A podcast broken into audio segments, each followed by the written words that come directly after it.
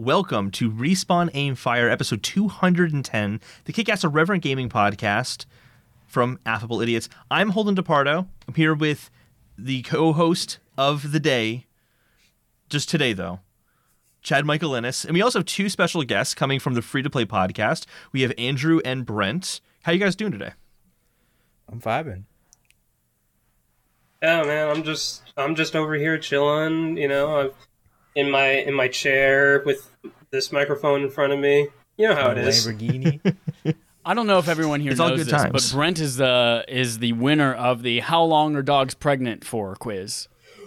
Fifty-eight to sixty-eight days. baby. If Yeah. you didn't know that, then you weren't listening to the pre-show. Dude, I've never felt so proud of anything on my life. You get the trophy for it. Too. I'm proud Platinum for trophy you, for knowing how long dogs are pregnant. Let's go. Platinum trophy.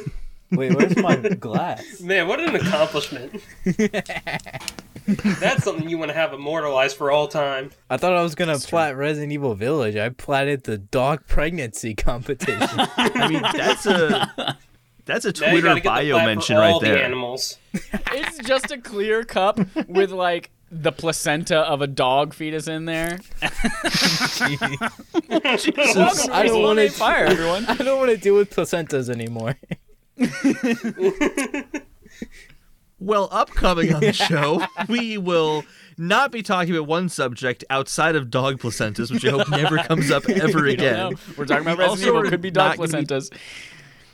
Uh, yeah, yeah, good point. Uh, we're also uh, not going to be talking about kind of a lot of the hoopla about the Epic Apple trial and kind of all the news stories that happen with that. We're going to wait for the trial to end in like two weeks, and then we're going to go through all of that at once. But we are talking about this week is that Sony Discord announcement, which is dope, and maybe no more Metroid Prime, maybe. but shocking, I know. But before all that, we have the Resident Evil Village impressions. I have beaten it. It sounds like Andrew and Brent have beaten it. Yep. And Chad is a noob. I've played one hour. He hour. isn't. Technically, forty You minutes. played the worst. you played the worst part of the game. He didn't Well- stick all the way through it like the rest of us. There will be no got too spoiler scared. talk, ladies and gentlemen. I beat it 30 no minutes ago. No spoils. Chad, all I'm saying is what- that a work the game takes eight hours to beat. A work day is eight hours. I'm just saying, make your choice. I did take a uh, forty-minute break Quit today your to play. Resident Evil. So So Andrew's a huge Resident Evil fan. Brent sounds like you've not been a huge Resident Evil fan before. I like the series, but wouldn't say I'm like super fan of it. Although that might change now. Um, Chad, I actually don't know your like backstory with Resident Evil. I'm, I'm assuming you're a fan. I, You've been a fan for a I while, haven't like, you? Yes, I feel like I could be called a fan of Resident Evil. Cool, cool. So I guess let's go around. I want to start with Andrew. What was kind of your like an initial first impression of Resident Evil Village?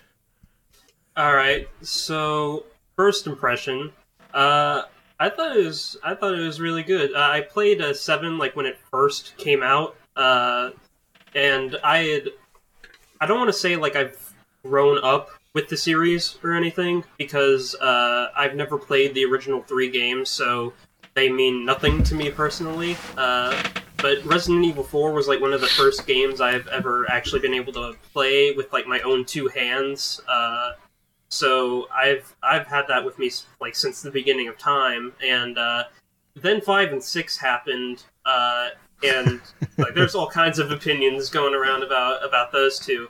So then seven came out, and uh, I'm I'm gonna be honest. I was initially uh, on the more skeptic side of like, oh, this is just because of the whole PT hype thing or whatever because it was first person view. Uh, I was one of those guys. Uh, but then uh, it's it's I still got it the day it came out, and then I played through it, and I uh, absolutely loved it. I thoroughly enjoyed it. Uh, so I was uh, obviously hyped for Village to know that they were going to like continue with uh, with like that style of gameplay, you know, with with the perspective and all that. Uh, I was also extra excited because it was taking uh, more pages out of how Resident Evil 4 did things with its uh, inventory management and uh, the whole currency system. It had its own merchant and, and stuff like that. Uh, so I was I was pretty hype after being not so hype from five and six. I was like, yes, this is the this is a a pretty good return to form because you know two and uh, the two and three make were also things I've heard mixed things about the three make, but uh, I've heard the two make was pretty good too. I'd like to go back to, uh, and play that someday. Uh, so I I obviously came into Village with high expectations, and I don't want to say that uh, Village exceeded all those ex- expectations. I think there are uh, some things I'm not like super big on, but uh, I I came out of it thoroughly satisfied. I liked uh, I liked it the way it handled its backtracking and stuff uh, with the Yeah. different items that you get, being able to go.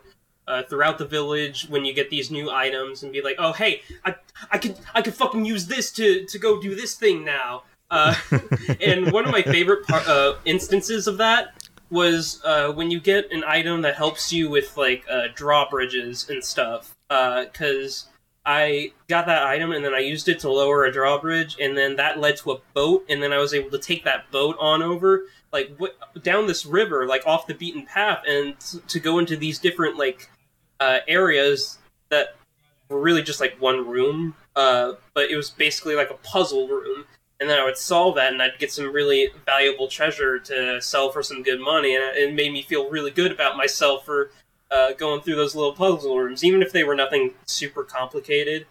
Um, I enjoyed the story too. Uh, story was nice. I won't say any uh, anything about it. Um, I'll just say that it was good.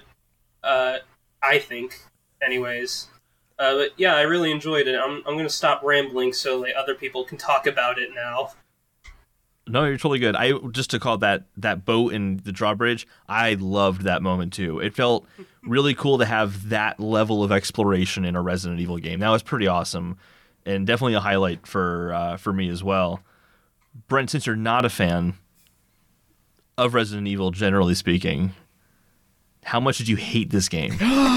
the, th- the thing is, um, yeah. So, I I would have went on record. I probably have like a month or so ago saying I hate Resident Evil. Oh I- my god. I played the first one because I wanted to get into it. Andrew's one of my best friends. I wanted to play something that he liked, so I was playing it and I was like, "This game sucks." It's like I'm Your sure. father and I are so disappointed in you. I know your father's disappointed too. it's one of those. Both Chad and I are disappointed. Yes. it's, it's one of those things where like I am sure it was really good back in the day. Maybe I would have liked it if that's what I had grown up on. I just I did not like the fixed camera, like the controls. It just I'm gonna play it again now, but I'm just I did not vibe with it. I turned on the two make and I think I just wasn't in the mood. I had just beat Doom Eternal and I was like, I'll go back to my backlog and I played it. I got out of the gas station or something and I was like, I'm not feeling this I, at all. So then on, I bought three when it came out. I never played it. So leading up to this, I was not excited. Like every trailer I saw was one of those like, oh, it's this gray horror game, and then there was the discourse about the sexy ladies in the game, and I was like, I'm missing out. I don't find them attractive. I don't want to get stepped on by tall lady. so like so leading into it i wasn't excited and then i game share with dallas and he got it so i was like you know what i'll try it out and i fucking loved this game it, it, was- it was one of those things where not to spoil it i was so high on it and then something in the ending happened and i was like i don't know if i like this anymore and then something else happened after that and i'm like i love this game like this game is like I had to give it those bravo claps. and I'll end my tangent in a minute so Holden can talk. But it is one of those things where I know it's so weird because this is like some of the least Resident Evil, and I'm always the guy of huge Assassin's Creed fan being like, wow, everyone loves the modern day games, and those are the least Assassin's Creed games, and Ubisoft is just making games that aren't Assassin's Creed. So I know how hypocritical it is to say I hate RE and I love Village, but I just like I'm not traditionally a horror guy, so having this be more action focused rocked for me. And for what I'm hearing, everyone loves four, and for what I'm hearing, it's like Village. So I'm actually really excited to play it. There was like one section I think we all agree can be considered horror, like in Village, that I really enjoyed, even if it made me shit my pants. So maybe I'll play seven, but yeah, I I fucking adored Village. Actually, I want to hear your impressions of the 40 minutes you played. I'm actually curious, what was the 40 minutes you played? Uh, 40 minutes I played was I just got to the first typewriter. So it was right after you explore the little village for the first time. And there's old werewolf guy with the hammy ham going to smush you. Then he doesn't. Then typewriter. That's where And I he got leaps to. from building to building. Yep, yep. uh, I just got there. I was I was v pumped going into this game, as the kids say. I really enjoyed Resident Evil Seven a lot, and I was excited to continue that story. And um, I I played the first forty minutes, and I was excited by some things, and I was let down by some things. What I'm excited about is that like they obviously tailored the first couple of environments to look really amazing and sound really like they're playing with the 3D audio in, in a lot of these areas as you're exploring and the shit gushing from the ceiling or like something falling over to the left and they're they're really setting the mood and creating a really cool environment with the 3D audio and the ray tracing and the lighting and all that kind of fun stuff. So I love that they're taking advantage of the new hardware in that way. I was disappointed to see that like mirrors don't do shit. Like you walk in front of a mirror and it's just like this cloudy, Yeah. gross blur, and you don't have a reflection. And I was like, oh, I wonder if I reflect in this cabinet over here. Nope, I don't have a reflection. I have a shadow on the ground, but my body, I can't see me at all. There's yeah, this man, whole I can't thing where they believe that don't- in Village, Ethan is still a vampire. Right? yeah, so there's this whole thing where they won't let anyone see his face for some reason. It's Yeah. really weird. And no no spoilers, but there is a one cutscene where they just seem to go out of their way in the most obnoxious way possible to hide his face, and it's so obvious. It's so obvious they're trying to hide it. It's just it's weird. it's really weird. It's the weirdest part of the whole game as far as I'm concerned. Especially with the discourse I've seen like today on Twitter of everyone finding some render of his face and being like, he's the most boring white male podcaster I've ever seen. Yeah, I was not su- like Are I you remember, talking about Ethan or one of us? I remember playing the demo a couple weeks ago and being really excited about it and and even mentioning like, man, the the voice acting on it is really great uh, from the interaction I had, you know, with the old guy and his daughter, and or wife, or I don't remember anymore.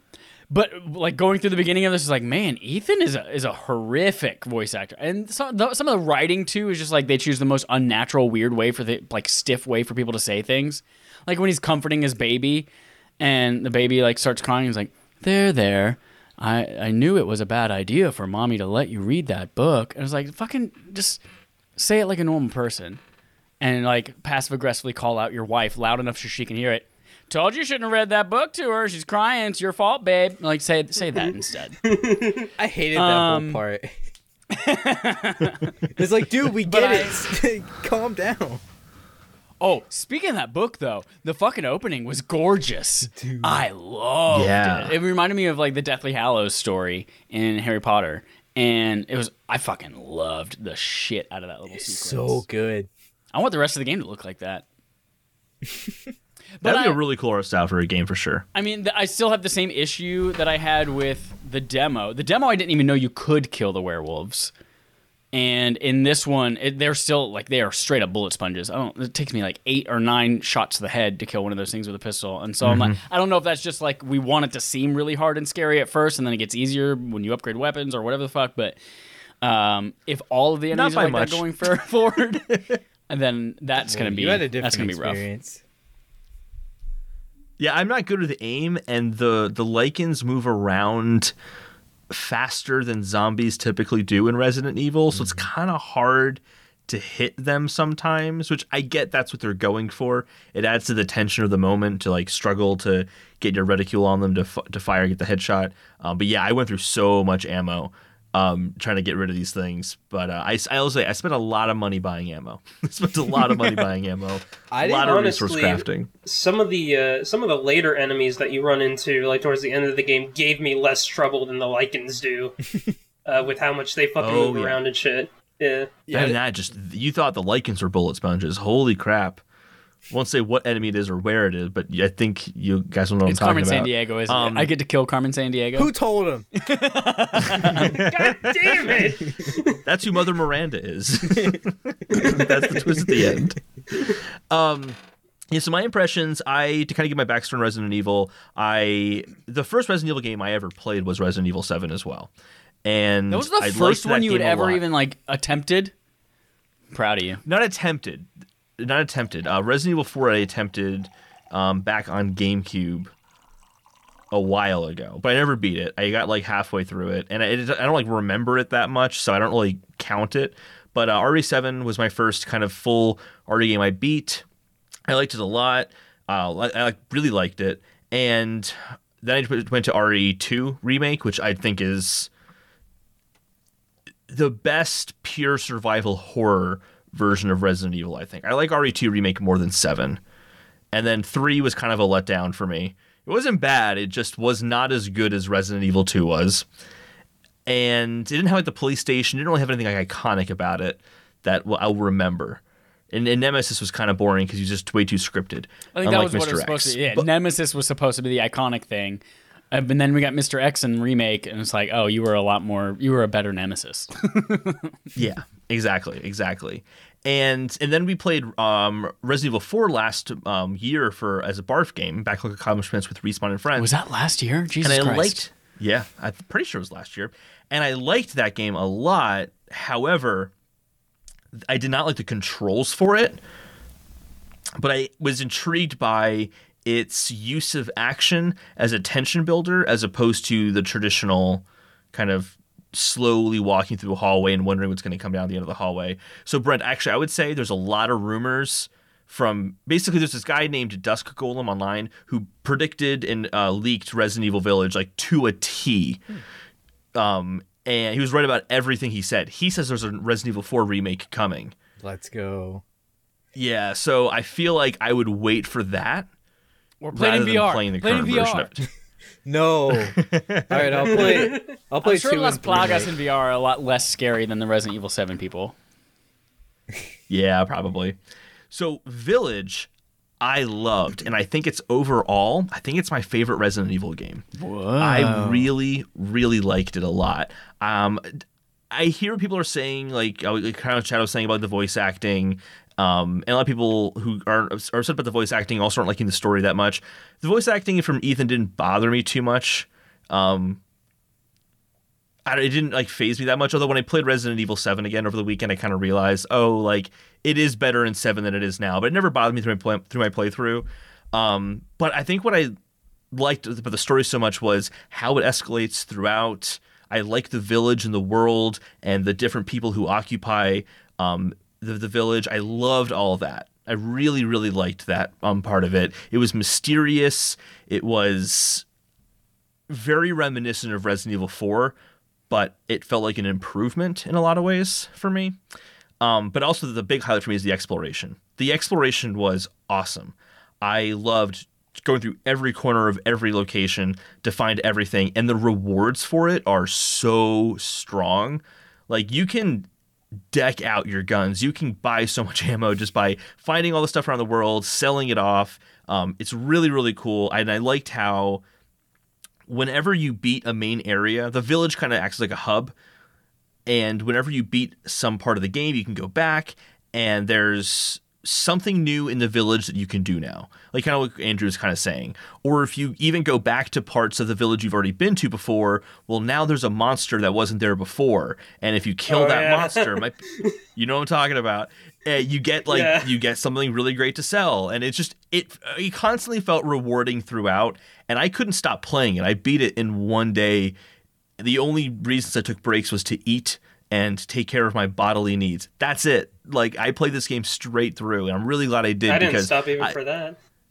I just JO'd through a horse I gotta sequence. be That's it. That's why I was. I, I Uh, felt almost. A, se- I still like loved playing through the game and stuff, but I still felt a sense of relief after it was over because I needed to go to the bathroom.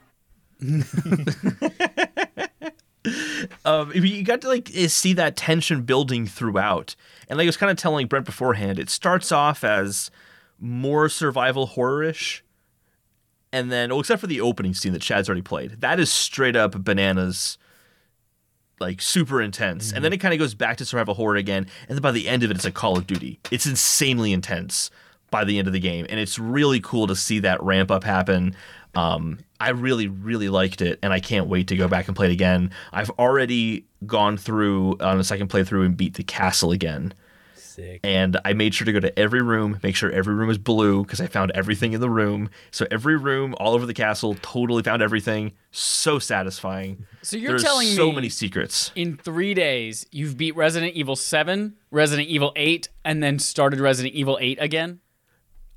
I got halfway through Resident Evil 7. I got to like the Lucas part and then I there's something I couldn't remember how to do and I'm like, I get it. It's survival horror. I remember this now and I kind of stopped playing. I just kind of wanted to refamiliarize myself with it to get a kind of better comparison for um, how it is with with uh with RE8 and also just there's a lot of that of spoilers. There's a lot of things that tie back into Resident Evil 7 and I kind of wanted to see how those things tied back in.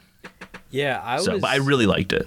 I was playing the third area, I guess I'll say, and I had this thought, and uh, it's probably wrong, but it felt to me the game wasn't horror, but it was. It, it's weird to say, but it felt like survival horror, as in like, I don't know, the horror was in surviving, rather than the normal RE description of oh, it's a survival horror game. Like I gen- genuinely felt like the horror was like I was surviving this stuff rather than being scared, you know, and surviving things. Yeah. I don't know. It's it's a weird thought. It's hard to explain, but there's a part where you're like uh zip lining and something like just happens and I'm like, okay, Oh, that yeah. solidified that. Are we able That was a cool moment. it is so cool. Are are we gonna spoil like the structure of the game, or are we keeping all that like? A Don't do secret? it. Don't do it. Not like story, but just like how the game is like. Don't do it. Up. Don't do it. Don't care. Don't do it. I mean, the structure the structure is very similar, I think, to the structure of RE7, just with more action. Don't do it. Don't do it. If you Take even your say the name of headphones the off. game again, I'm gonna throw up. Resident Evil Village. oh, jokes on you. You don't know the secret subtitle. Resident Evil Seven Point One, Village. No, no. I heard that was a rumor. Is that like? Is that supposed to be true or something? That's supposed to be seven point one. I don't know. I don't know, Brent. I don't work No, for Capcom. How many points are there gonna go for if that's true? That'd be so funny. We're going all the way to point nine, baby. Woo! 2030 Resident Um, Evil Eight. Yeah, I'm really excited for Chad for you to to get through it and finally get a chance to beat it so we can like really go in depth and, and talk about it. yeah, we need a spoiler chat. I have to. Yeah, talk Yeah, about I it. 100%. imagine it's not that long of a game, right? So I imagine I'll probably be able to beat it by this weekend. Yeah, my 100%. yeah, yeah. absolutely. my wrap up said seven minutes and one second. My PlayStation says eleven hours, and maybe I was idle for one. So I don't I don't know what the disconnect there was, but At the end, it should tell you how long it took you to beat the game. yeah, it says Yeah, it seven does. Uh seven hours and one second, but my PlayStation says Oh. eleven hours. So maybe, wonder maybe Oh, it doesn't see count like saying, time in your saying, yeah. menus or stuff like that. that's possible. That would make sense because mine said 10 hours, like 10 and a half hours, or something like that. But I spent way more time than that playing that game on the first day. Yeah, that that clock. I I think it doesn't take into effect menus because that clock they use it for like unlockables and stuff like that in other games. Where if you beat it in under X amount of hours, you get a piano key scarf that gives you infinite ammo. And so, Chad, and you your are menus- spoiling how the systems of this game work. Okay, I'm first really of all, I'm talking about Resident. Evil Four. Well, now you're spoiling Resident Evil 4. You're What the welcome, heck? America. Well, cool. Um, we will return to talking about this once uh, once Chad has beaten it. We'll have a full on spoiler chat. But that's not the only things that we have played this week. Andrew, what have you been playing this week? All right, so I've been playing a couple things other than Village, surprisingly. um, one of the one of the things, uh, uh, one of the other things that I was playing before uh, uh, I got the opportunity to play Village uh, was uh, Stardew Valley. I recently got back into that game, uh, which is basically Harvest Moon but better. Uh, And a little bit of Resident Evil 7 in there too. right? Let's Stardew Village. Oh, It's the sequel. completely different game. Drastically different tones. Grow your crops, defend them against Lycans. Uh, make sure you close those chicken coops at night, otherwise they'll come eat them all. yeah. Kill your chickens, sell it to increase your health. Uh, but yeah, Stardew Valley. There's not too much to say about it. It's just a fun farm sim game. You know, you got the the four month uh, the four seasons being condensed into just four months uh, because that's how time works. Uh, and then you grow crops, you mine stuff, you fish, uh, all that good stuff, all for the grand old purpose of making as much money as humanly possible.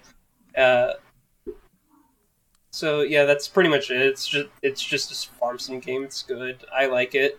Um, and then the other thing that I was playing, uh, which uh, I don't know how much I'll say about it because I don't know if uh, Brent will mention this either. But uh, we kind of fell off of it uh, a little bit. Uh, for me, mainly in preparation for Village, but uh, Brent, his brother, and I have all been playing Terraria together. Um, let's go, baby. I'm glad you found Yeah. somebody to play with, Brent. I beg them nonstop. I tried, They're the and then only we ones haven't gone who back. will. Uh, but yeah, we've all been playing Terraria. Uh, we kind of fell off of it uh, a little while ago, but we might get back into it soon enough because uh, we've all been playing through it with the intention to actually beat it. You know, going on the, the road all the way to Moonlord and stuff. Because I don't think any of us have ever gotten that far. Uh, I don't know about uh, I don't know about his brother, Yeah, but uh, Dylan did it on PlayStation. Okay. That was Ocram, though, right? Because that's the final boss on console. No, Moonlord's on console right now. You Oh. guys do not care about this. I'm I'm shocked to learn that there are different versions depending on what platform you're playing on. Dude, you oh, have, Oh, yeah. the 3DS version is insane. You have no idea. Have That no should have been my 3DS game of the week. Dude. I'm so glad that section's gone. Oh. Well, now that you said that, I'm going to bring it back. God damn I hope you No, I'm realize just that. I'm getting a Vita, I hope so you I'm realize just the Pandora's box you have just opened. I'm getting a Vita, so I'm just replacing it with Red's Vita section of the week. Oh, you fucking wish, man. We're going to do them both. I'm a co host, alright? I have sway over this, too. Alright, Uh, but yeah, we've going? been playing Terraria. It's been a lot of fun. There's a lot of bosses to fight and stuff, so it's it's it's nice. Um, I'm hoping to get back into it soon enough so we can actually get the rest of, it, of the way through it and beat the Moon Lord. You know, get that accomplishment done. Um, it's kind of sporadic, but my friend and other host over here, Brent, the guy that I'm pointing at right now, I don't know if I'll actually be next to him, uh, but uh, uh, Brent so, sometimes will live stream our progress on beating the Moon Lord uh, for Where can people see documentation purposes. Actually, thanks for asking. Those uh, twitch.tv slash porkchop118yt. Thank you. You're welcome. It'll So, be in the, yeah, uh, it- the description too. That's something anyone, if that's something anyone may be interested in watching, which maybe not because there's not too much talking or anything. It's a lot of grindy stuff because it's a grindy kind of game. Mm. I love watching videos of people But- grinding. Get the gains, bro. You see these like muscles I've been getting recently? Whoa, Brent! My little boy's getting so strong. Just don't look at my stomach. Does it also have a bicep? Dude, it's got it's got too many. it's got 15. It's become a serious problem. Please, someone send help. yeah, please. I think I'm growing something. Matt from Rhode Island in the These chat might says be you are tumors. Jack. duh, duh, duh, duh, duh. Dude, thanks, thanks, man. I appreciate that. I've been working really hard on it. Actually, I'm not. My brother tries to get me to go to the gym like every day. I'm like, nah.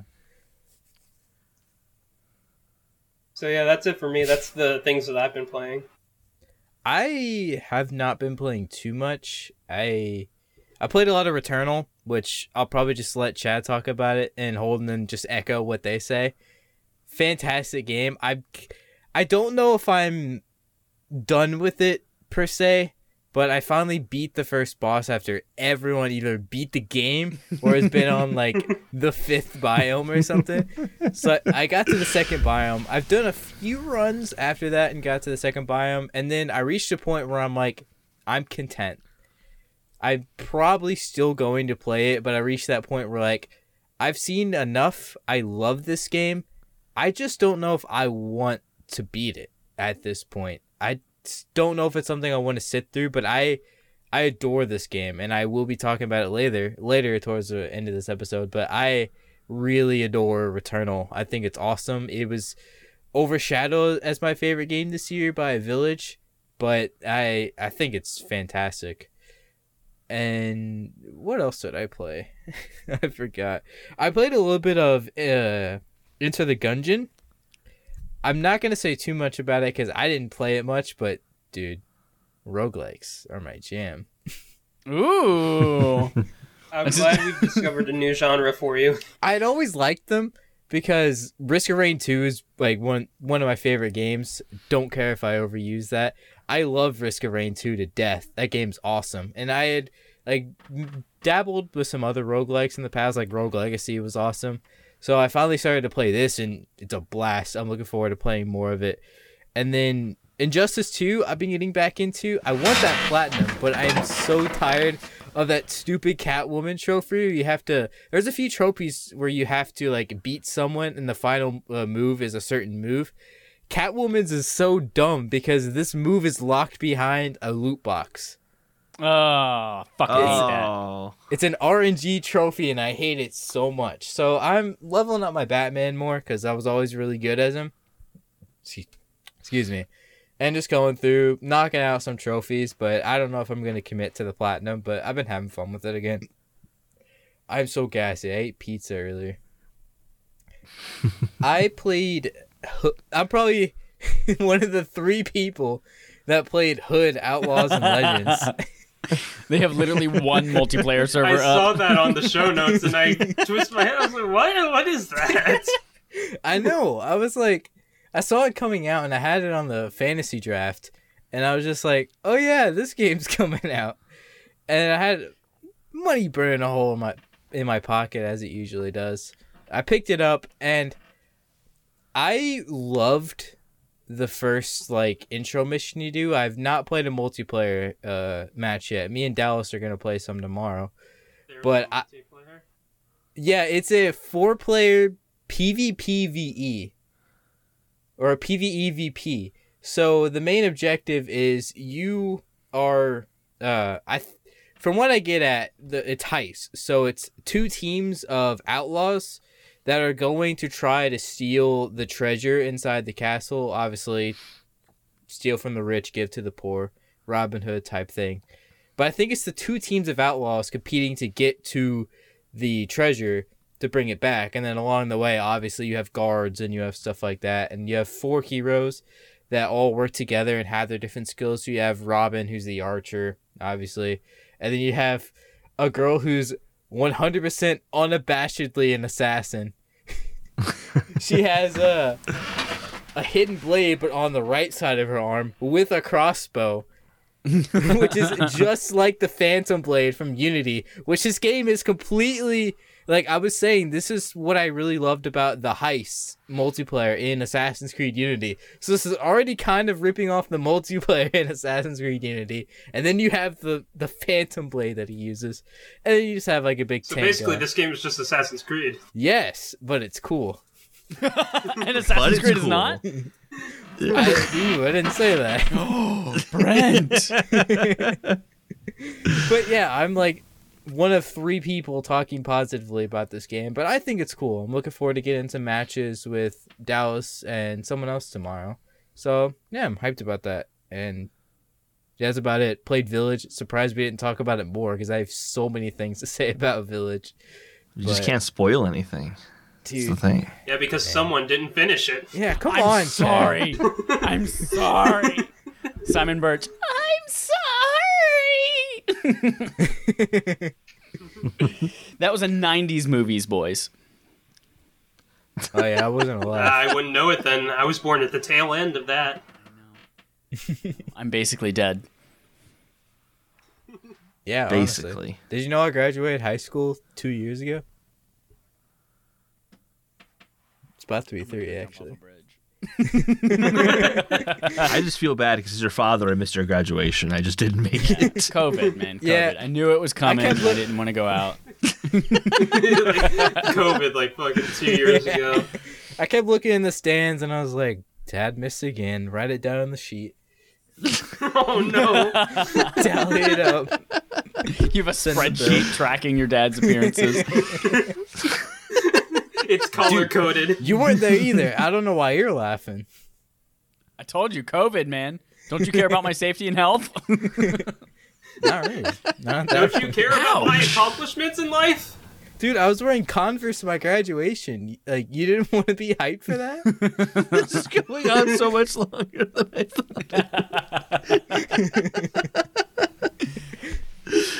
thought. No, we've made amends. We are back to being a good father and son. Bet. Um, you also played Injustice 2, it looks like. We Yeah, I said about that. it. Oh, you did? Oh, okay. I tried to blank on that. I, I just zoned out.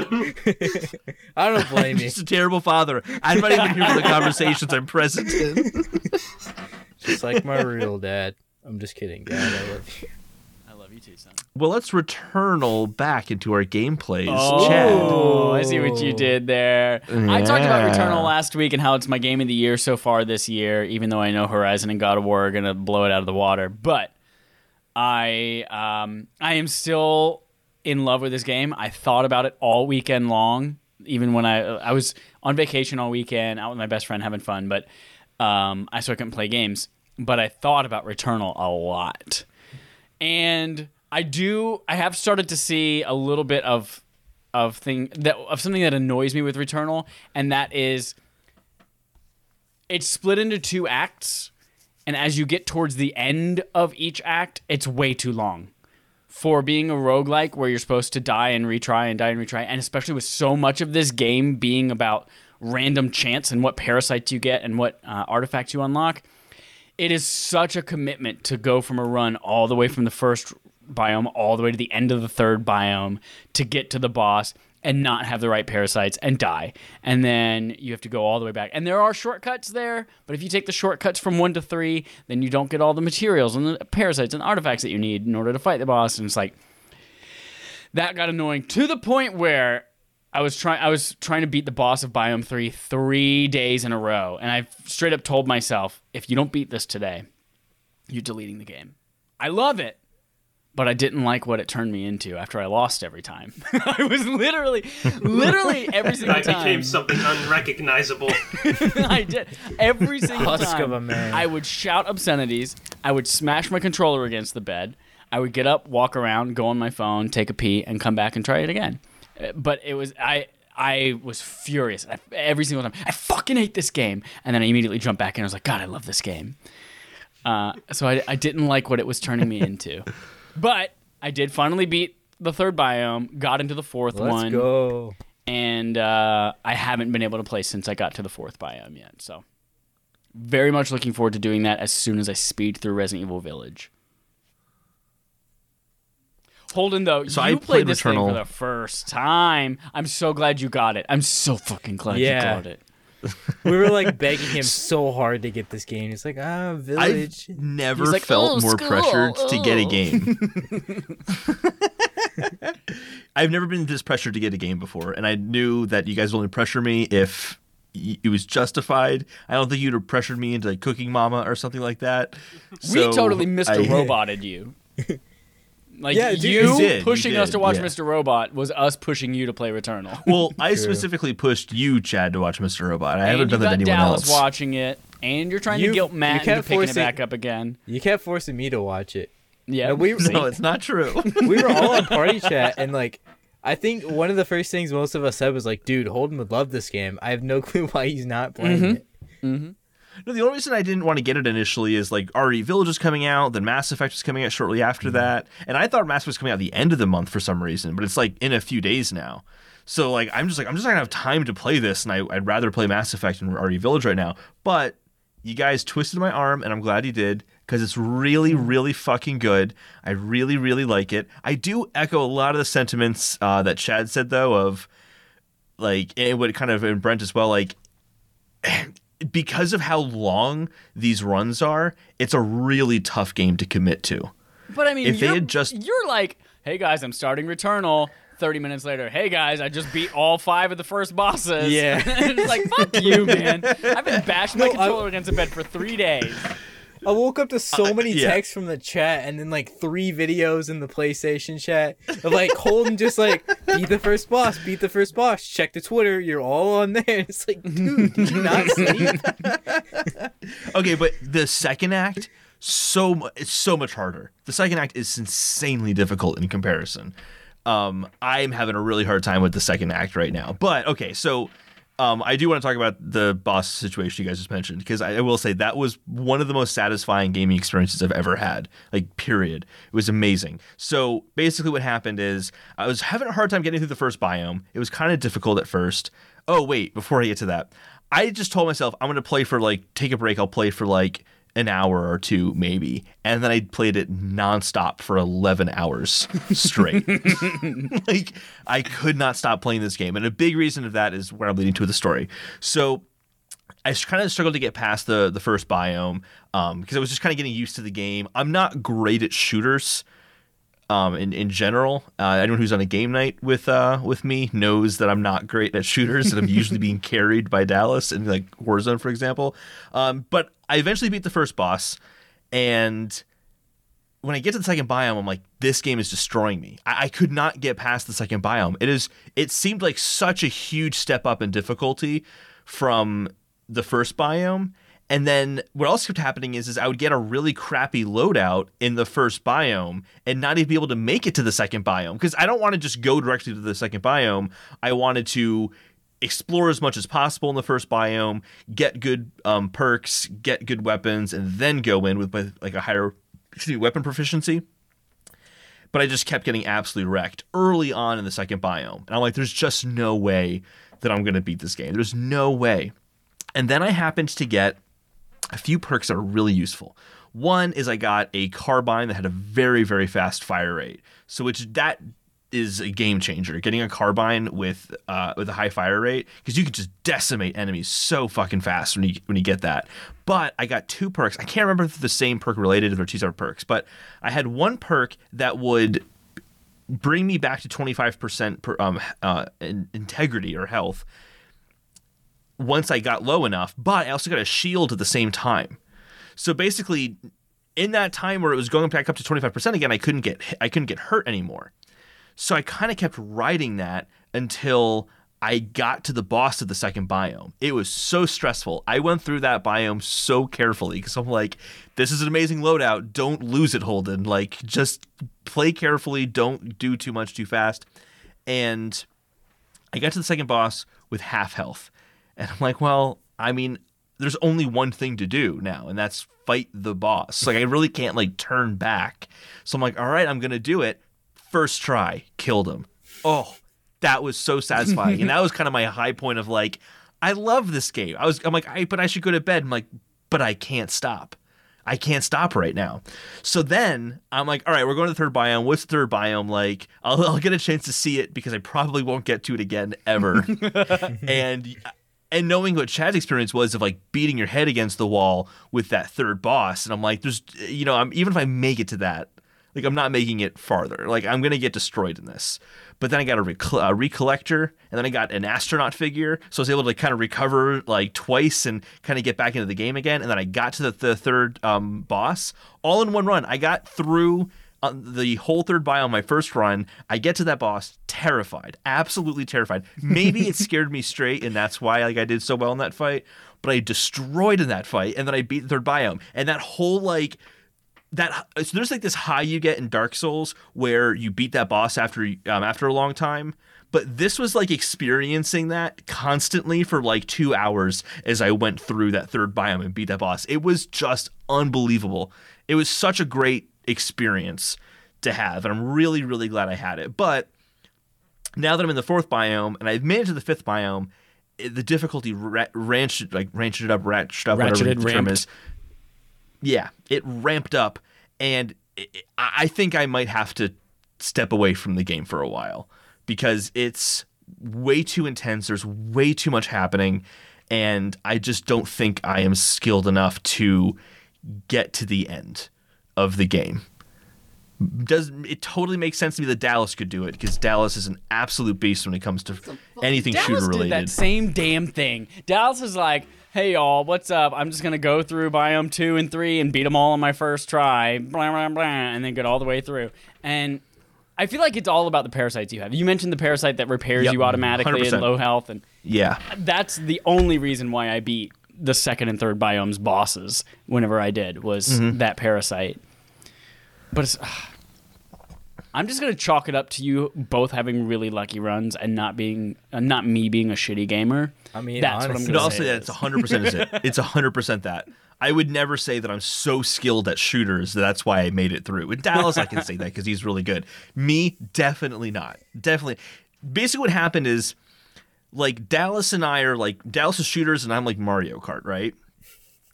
And it's like being in Mario Kart and then getting red shells constantly throughout the entire race, and that's why you win. Like that's what it's kind of like to get good perks in in um in Returnal. It makes a huge difference, and that is kind of what keeps me away from it. Honest, because the whole weekend, I'll get to in a second all the other games I played. The whole weekend, I'm like, I don't know if I want to go back to it because I don't want to deal with getting another run with really shitty stuff and not being able to make it through. It's like I really, really love this game. I love it, but I can't like continue with it. And I do feel like usually I kind of roll my eyes at this whole like they need to make the game easier. And I'm not saying make the game easier. I think its difficulty is exactly what the developers want it to be. That's what it should be. But the save, they really should have a save. That would take a lot of the Yeah. stress out of it. Because now if I and I think a, a it can be like a four hour run sometimes to get to the end of one of these acts. That's just too damn long for one sitting for a lot of people. It's and you have to do it. That and the I only way would- to, s- I would to do. pause is is rest mode. So if you want to play a different game with somebody, or if God Yeah. forbid a patch comes out in the middle of it and updates the game and you lose all your run, or the fucking power goes out like it did for me, yeah, you lose it all. Yeah. It's a problem. it is. Like I was going to I was doing I had a really really good run. I was in the 5th biome and I'm like I'm fucking destroying it. This might be the time I can beat the 5th biome. But game night starts in 10 minutes. Mm, yep. and I'm like, I have to lose it. And I, it's, it was shitty that I'm like, this isn't any fault of my own. A save is very understandable. Now, maybe this ties into your conversation, Brent, you were going to bring up later on. I don't know if that's common in roguelites, um, roguelike games is not having saves, but it is really frustrating here in this particular case. Yeah, I'll, I'll get into that more. I agree with, I agree with you saying like going into the weekend like I'm gonna play it because like this this weekend I was like yeah Returnal I'm gonna play it. My like time off work because I get no time on the weekdays. Bet I'm gonna binge Returnal. I woke up at nine. I think I played until like I don't know twelve. Got to the second biome. It was fun. And then I was like, I'll try Resident Evil Village. And like I said, never liked Resident Evil games. I started exploring, and I'm like, yeah, this is my entire weekend. I don't want to play Returnal anymore. it's, it's a good, I, I already know it's already been sealed. It is written. dude. Exactly. as soon as I started exploring, I was like, there's no way I'm going back to Returnal because I kept putting it in my mind where I'm like, I have to beat this. But I'm honestly like, I'm at the point where I'm content. I don't have a lot of free time to play mm-hmm. on games, and there are games coming out. I might. I'm about to play Mass Effect for the first time. So, So proud of you. Thanks, man. Oh, so is Dallas. It's going to be great. I'm so excited for you to play it. Yeah, so now I just like I don't have time for Returnal, and I love it. Love roguelikes. I just it's one of those things. I don't know if I want a save feature just because I I do like that challenge, but at the same time, it's like yeah, it's after everything it's just gone. I feel like I was doing really good every time I get to the second biome. I get to the like farther out where you get into the tombs and everything. Yeah, I feel like the difference between this conversation of like adding a save mode in Returnal and like the adding an easy mode to Dark Souls is that there's a practicality to having save a save in a game. That's just practical. That's not hey hey developer, can you please change your grand vision for this game because I want to play it. It's more hey, um, this is like a fundamental feature of every single game that has ever existed from the Legend of Zelda back on the NES and like on basically. Exceptions probably in the NES era that I'm not as familiar with, but you get my point. Um, it just it seems like such a strange omission. It's also a really basic thing to implement in terms of games. I don't think many games struggle with implementing their save system. I'm I'm sure it's pretty much at this point a really cut and dry thing to to write into your your code. So it's just surprising it's not there. Yeah, it's a weird conversation. Like I I wouldn't be pissed if they added it. Like I wouldn't be mad or care at all. But I'm not begging for it. You know, I do like Mhm. I do like dying and uh Selene comes back in the first biome and like the returnal like aspect of the storyline. I think that's cool. Now I don't know how the act uh the act structure is, but I would say maybe put a save point there to where you started act 2. Like that's what I would do, but I don't That's what they do. They do do that. Oh, okay. Then then I Yeah. think then I think that's fine. But yeah, I don't necessarily know about a save feature, but it's one of those things where yeah, if it gets added, it's no sweat off my back. Like I'm not gonna get mad about it or anything. But I do like the vision. And I'll touch more Yeah. on it later. We should boycott Housemarque. Let's burn them to the ground. oh no, that's too far. We got to boycott them. If we burn them to the ground, they We can't already implement the forced save them feature to make for they us. games they didn't make. Um, I think so. Yeah, I think a big reason that Returnal is gotten so much of the attention it's getting too is that it's kind of like one of the first original next gen experiences. It feels weird saying next gen because we're uh, like months at this point into the current generation now, but it. it's the first original game to really take advantage of the new hardware. Yeah. Demon Souls is great, but it doesn't fully count because it's it is exactly the same thing as the original Demon Souls. It just looks pretty. This is an experience I don't think could have been possible on a PS4 because of it, must utilize that SSD very heavily to generate these rooms as quickly as it does, especially when you're going right from death to to back in the game again. That speed and all that is very integral to the experience, and that I can't imagine playing this game and then waiting a minute and a half to two minutes for it to regenerate everything. I just can't fathom that. Um, yeah.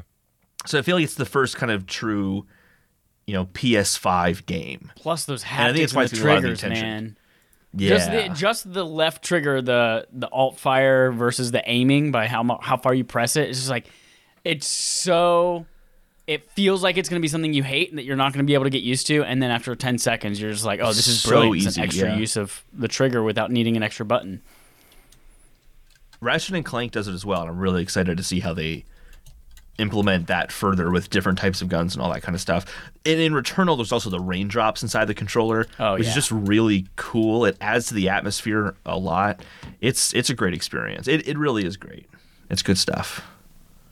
Um, I also played a lot this weekend because, um, yeah, I just I don't know. I got I beat Resident Evil Village, and I just got excited about beating a game. I don't know why, but that got me excited. and, and I decided I was gonna knock out a lot of my backlog games that I've been wanting to finish. Like I had started a little bit and hadn't finished yet, so I finished the last world that I hadn't beaten in Sackboy: Big Adventure. I'm not gonna go in depth on all these games. Um, Sackboy is great. I think that's probably one of the most underrated games of last year. I feel like it got zero attention, and it's a fantastic platformer that's super fun to play with friends. Chad and I've been playing with uh, the boys at Nerds at Large, Jeff and Darby, and that's been a lot of fun. I want to play it so bad. It's Do it, good. It's a good time. I want to. I'm gonna be honest. I didn't know it existed until I saw it on the notes. So you're right about the fact that it got no attention. Speaking of games that got no attention whatsoever, no one's heard of Fez before, but Fez, I beat that. Lots of people have heard of Fez. Um, Fez is a really good game, and it's funny that I didn't beat this because I only played it for 15 minutes. That's how close I was to the end of the game when I stopped playing it before. so I literally am like, oh, I'm gonna spend like a few hours beating Fez, and then I just I already had 32 cubes. I went to the final area. I did the little like anti gravity jumping up to the top, and then it was over. I'm like, oh, I should have done that a long time ago. What a cool ending, though. Great game. I finally beat Captain Toad Treasure Tracker. Also, an underrated game. And. I'm sorry, but people have said the game's $40. That's just too much for the content that it offers. Nope, you're fucking liars, because that game has an insane amount of content so much in that game. And a lot of that's because there's new Switch content too, but that's totally worth forty dollars. That's a six I would say that's still worth sixty bucks. So I'm taking the opposite approach to everyone else. It's great. It's it's a great game. It's awesome. I Um, love that game. Yeah, it's charming. It's it, it's actually difficult. It gets really hard, surprisingly. And then, uh, last but not least, definitely not least, I played A Plague Tale: Innocence. I started a new game in my backlog to beat. I have not beaten it. I'm six chapters in, and I absolutely adore A Plague Tale: Innocence. This is a game that I do feel like did not get enough attention because it's so far, without a doubt, up there among like great, really great video game storytelling. It is Yup. it's a and it's it's crazy too because it's a double A game. So you usually hear like double A game and you think like, oh, it's not gonna have like the emotional heart that you would see in like The Last of Us. Like, no, it really is up there though. Like with the relationship between um Amicia, is that her name? Am- Amicia? And and her brother Hugo. I don't want to like too much about the, the the plot of the story because I think it's really good to see that plot play out, and it starts playing out immediately. Um, it's a very, it's surprisingly intense game from what I thought going into it, but it, it's it's fantastic. There was one part I want to call out in particular where it takes place in the during the bubonic plague in the 1300s, and which means rats are really prominent. But there's also just a lot of war going on, and there's one part where you come to a battlefield, and there are just dead bodies Yeah. everywhere. As literally as far as you can see is the battlefield with just dead bodies everywhere. And there's a part where you're you first get there and you are walking over them and it slows down because the characters are walking in between the bodies to like they don't want to step into the body. And there's something about that moment that I literally started to tear up. Yeah. I'm like, it just I'm getting goosebumps right now just remembering so hard. it. I re- that part in particular, Yeah. I remember thinking there are hundreds of video games that I've been running over dead people's bodies without thinking twice, but something about this game, it just really fucking affected me. I was like, "Oh my god. This is incredible." Mm-hmm. Yeah.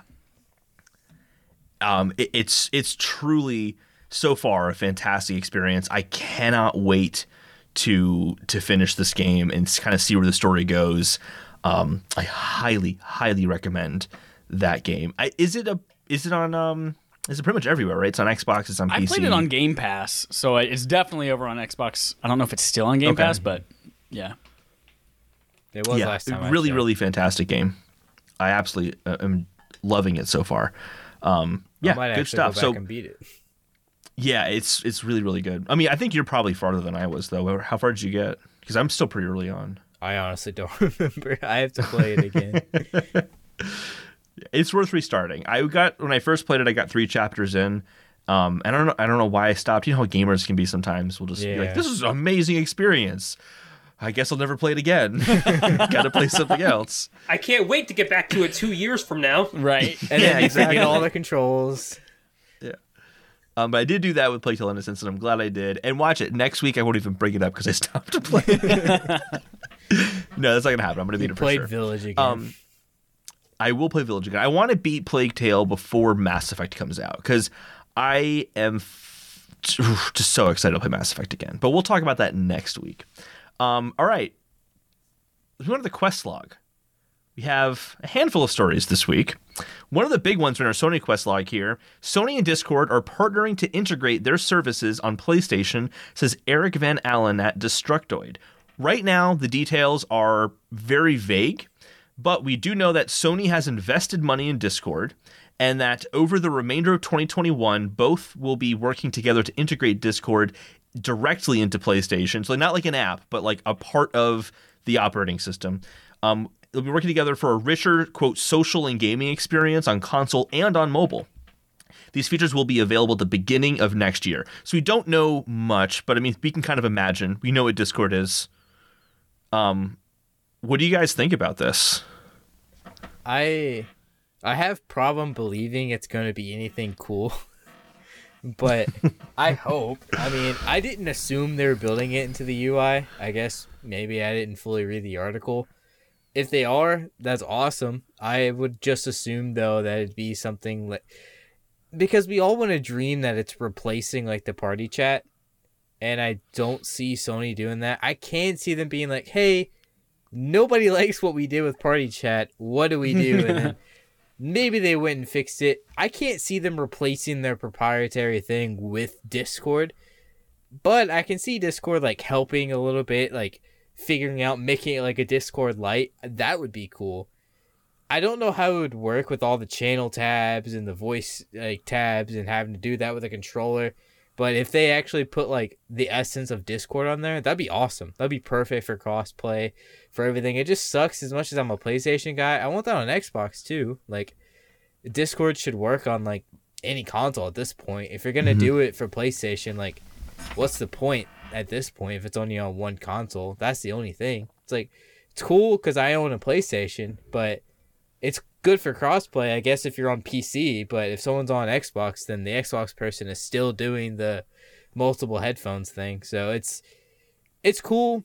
It's just it doesn't solve crossplay because I mean, hopefully though, because it's a partnership, they can still do it with Xbox. But to be positive, this sounds awesome. If they really do like integrate it with PlayStation Network and actually like put the time, make like a little card on the like little dashboard, that could be cool. I really hope they do something like that. Or just replace Game Base. Game Base is not very good. yeah, I, I agree with you. I have a hard time believing that it's going to be like they're just going to put an entire new competing social chat app in the UI alongside the PlayStation 1 and it's all it's also hard to believe that they will replace what's existing there given all the I'm sure the research and development that's gone into uh, time and money that's gone into creating that PlayStation party and chat experience. Um if it's anything like I think a bare minimum is going to be what's already on Xbox and has been for years where you can just see what your friends are playing that's basically what you have integration with Discord and Xbox right now. But if it's that, I'm I don't give a fuck. I don't care. That, I don't go on honest, Discord to see what people are playing. That's all I want. That's all I need to be completely honest. I sometimes like this is something stupid I like. so sometimes I'll go in and make a custom like uh status of what I'm doing and I always have to like delete it or something when I'm done. So I think cool part of it is I'm just I'm an old man and I don't I don't Discord is not part of my habits or interest or anything like that. I just we use it to record this podcast. We use it for game nights to chat for cross-platform things. But I would love, I would love for it to become the de facto chat app across all platforms. And I think it's starting to get big enough. You know, they thwarted Microsoft buying them to really like develop their own IP, like open and, and trade publicly and, and develop their business. And I would love for that to become. I don't know. Maybe it's maybe it's kind of like cross-platform play, where like you can play Warzone with PC people when you're on PlayStation, and you just have to add them with their Activision ID instead of their PSN ID. And maybe it's just like you can add a Discord user to your PlayStation chat with their Discord ID or something like that. Like I think that could be a cool, interesting solution. And that's something that I think would be I don't. I'm obviously not an engineer on audio platforms, but might not be too difficult to to integrate with both Xbox and PlayStation. But I hope it. I hope they figure out a way to make it work because that would make cross-platform play so much more, so much easier. Especially if you're jumping between games, and you don't have to worry on rely on game chat. Game chat sucks. Game chat's a fucking joke. It sounds terrible. It never works. Holden always fucks it up somehow because he's playing on the wrong system or something. That's all Nintendo has. Hmm. I disagree with the. It's not going to be much. I think this is going to be bigger. Uh, I think this is going to be. I don't know if it's going to replace the like party chat, but I think it's going to become the primary way people do voice chat on PlayStation to the point where at some point in the future it could completely get rid of party chats as we know it. Um, Sony fucked up party chats on PS5 and on, on PS4, the most recent update to it. It's really bad. Um, this whole idea of okay, so like here's uh, an example that that has happened that's really frustrating. I'll start uh, a party uh, chat for I, we have the RAF game night party chat going, but I'll join it, and then for some reason like Matt and I will already be in there talking, and then Chad has created a new game night party chat and then has invited us to that. And now on my list, I have four party chats because this has happened a few times now. It's a really, really shitty implementation to step back.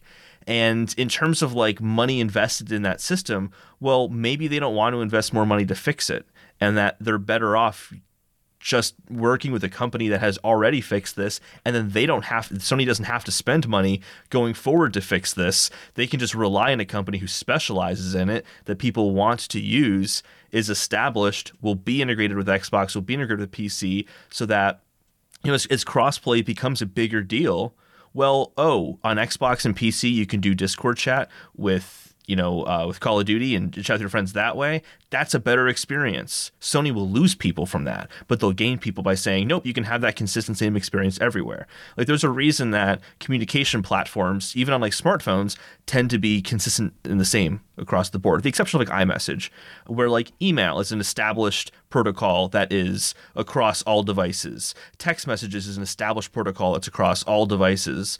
You know, you have other like um, services like WhatsApp or Facebook or Messenger, something like that. Well, I guess technically same company, but all that's a common experience across different platforms.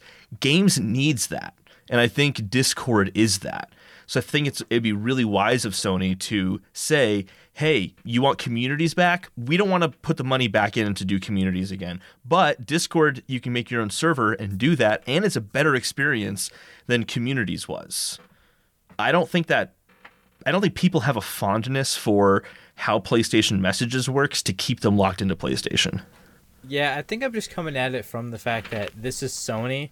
This is a, a company that is very, like, uh, famously not really liked to mess with other like companies, other things. Like, not to get into all of the epic like court things, but there's something that came out that shows that they don't really like doing what people want them to do. So. Mm-hmm I don't fully buy it, but at the same time, uh, there can be. I do believe maybe there was a conversation like nobody likes our party system. People are just playing on Discord. So, what if we took this time to fix it? That's always a possibility because, like you said, communities, yeah, a cool idea, but that's Discord. And they didn't want to do it. So, if Discord hosted it on PlayStation, then yeah, that could be really cool. And then the parties are like them trying to replicate Discord. So maybe they tried to replicate mm. it, failed, and then went to the source. But it, it is still one of those things like you were talking about. The uh, gaming needs one unified platform, and I agree. I just don't think Sony's gonna want to be the one to pioneer that. Sony's the one to get pressured into a corner. Finally, say, "Fine, give me some money, though." Like that's the, the different. That's the company Sony the, is. I think the difference, though, is that the whole crossplay example with Epic that's because Sony was losing money from that. There is no money in messaging. It's actually a money loser for Sony because they have to maintain that software, keep it up to date. They lose money on that as opposed to gain money from that. So, from a business standpoint, it makes sense they would give up messaging to a different company because then they don't have to do anything. That's like that is financially better for Sony. Whereas like Epic and Crossplay, well, if someone buys a V Bucks on iPhone, then they don't spend that money on PlayStation. Sony loses out in that case. Yeah, I mean, I agree. They're definitely like not the like one-on-one comparison, But it's just one of those with Sony, my favorite gaming company. I love them to death. I'm on a basis of I'll believe it uh, when I see it when it comes to anything good on mm-hmm. the corporate side of Sony. Like I hate corporate Nintendo. Like I've come to the realization that I just don't think I like the company of Nintendo, but I love the IP. I'm starting to get there with Sony, but I'm not fully there yet. So it's one of those mm-hmm. if they want to do something cool, I believe they have it in them. I'll just believe it when I see it type of thing. I concur, Doctor. Well, all right. Speaking of Nintendo, the Metroid Prime trilogy Switch port unlikely says former Retro um, Studios dev, which is from an article from Nintendo Life by Kate Gray. So there are apparently two issues with the Metroid Prime trilogy, according to this anonymous developer. Are they anonymous? I actually can't remember they're anonymous. Doesn't matter. Um, so it says Retro uses different software to make their games now than they did back when they were working on Metroid Prime. So they'd have to basically, they don't have the tools to go back and remake it. Uh, they'd have to recreate a lot of those tools, or they say brute force it, which I don't really know what that means, but they'd probably have to recreate a lot of those tools. The second is that the in Metroid Prime 3, there's a lot of motion based movement um, for like opening up doors, um, and then maybe like motion is kind of used to tailor boss battles, like for a motion based experience as opposed to using sticks. And they'd have to spend a considerable amount of development time, according to this de- developer, um, to fix that essentially. And they were saying that they just don't think this is likely. One thing I do want to point out that I I didn't have time to put in here because I saw this just before we started recording. There's a um, Twitter account called Leaky Panda, and they have a pretty good track record for being accurate on this kind of stuff. And they reiterated today, they retweeted something they tweeted out two years ago that said that in the next few years, we're going to see two Metroid games, a um, remake of uh, of Super Metroid in the vein of Samus Returns we got in the 3DS, and we would see Metroid Prime Trilogy. And they just they said again, we hold true to this that we're going to hear about this stuff pretty soon. So we have some kind of conflicting stories here now. Um, I would. I'm going to add Yeah. one more story to this. When I read this, it was really, it was really surprising to me. One that it came from a, a previous Retro Studios developer. So it's like obviously they would have some kind of inside knowledge about this, but it seems it seems to me that they're like, there discussions been had maybe, and it's like totally off the table. Like they haven't even started on it. In the article, they even mentioned like it would take a team of four to five people like an entire year to rework some of those sequences in Metroid Prime Three. But then I look back at when they, I was like, I remember someone saying it was done. And uh, in 2018, when they announced the delay or the reboot of Metroid Prime 4, Imran Khan came out, who was from Game Informer, has a lot of in, uh, inside industry knowledge. Imran Khan came out and said, Yes, the trilogy on Switch is done. And they were going to release it. They were going to announce it at Game Awards, but because of the delay of Metroid Prime 4, we're going to likely see that that gets delayed as well until we know but more about Metroid Prime 4. So it's like, it's weird that three years ago, word on the street mm-hmm. was this game's done. And now three years later, someone who used to work at the studio is like, I don't know if we'll ever even start on that. It's like, what? Yeah, and the this developers like what they're basically saying isn't they're not saying it's impossible. They're just saying, "Oh boy, that would be a lot of work, wouldn't it?" and that's not really saying it's never going to happen. I mean, they have a lot of time to four to five people working for a whole year on something. I, I can't imagine that's that much money. Like, that yeah. I don't know how big retro is, but in my mind, I was like, they've got to be more than like, I don't know, they've got to be let's look it up. maybe Here. three digits or, or high two digits. sometimes on Wikipedia they'll say how large a studio is. Let's see. But yeah, even that like four to five people to release a game that's going to make a ton of money, and you're not making a whole new game from scratch. Like I, I feel like that's not the reason to not make this game. And also, like there was uh, in the um, uh, Kate Gray from Nintendo Life also mentioned that there was a similar concern about Final Fantasy VIII coming back Right. on as like a H- HD touch up because they had literally just lost the source code for it. They not, not only like they just didn't have the code for the game at all. They still did it. It still came out again on Switch and other consoles, so didn't stop them. And that's Square. They're cheap. I think that was a similar situation for the Kingdom Hearts final mix, where they lost a lot of the source code. Mm-hmm. They had to redo a lot of that from scratch too. I remember that. Y'all need to back up your hard It doesn't drives. say. I'm in an all digital future. It doesn't say.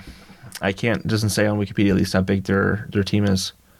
They started in 1999 with 25 people. Oh wait, here it goes. The company grew from production to a peak of 200. Um, but that was a long time ago. That was like in the 2000s.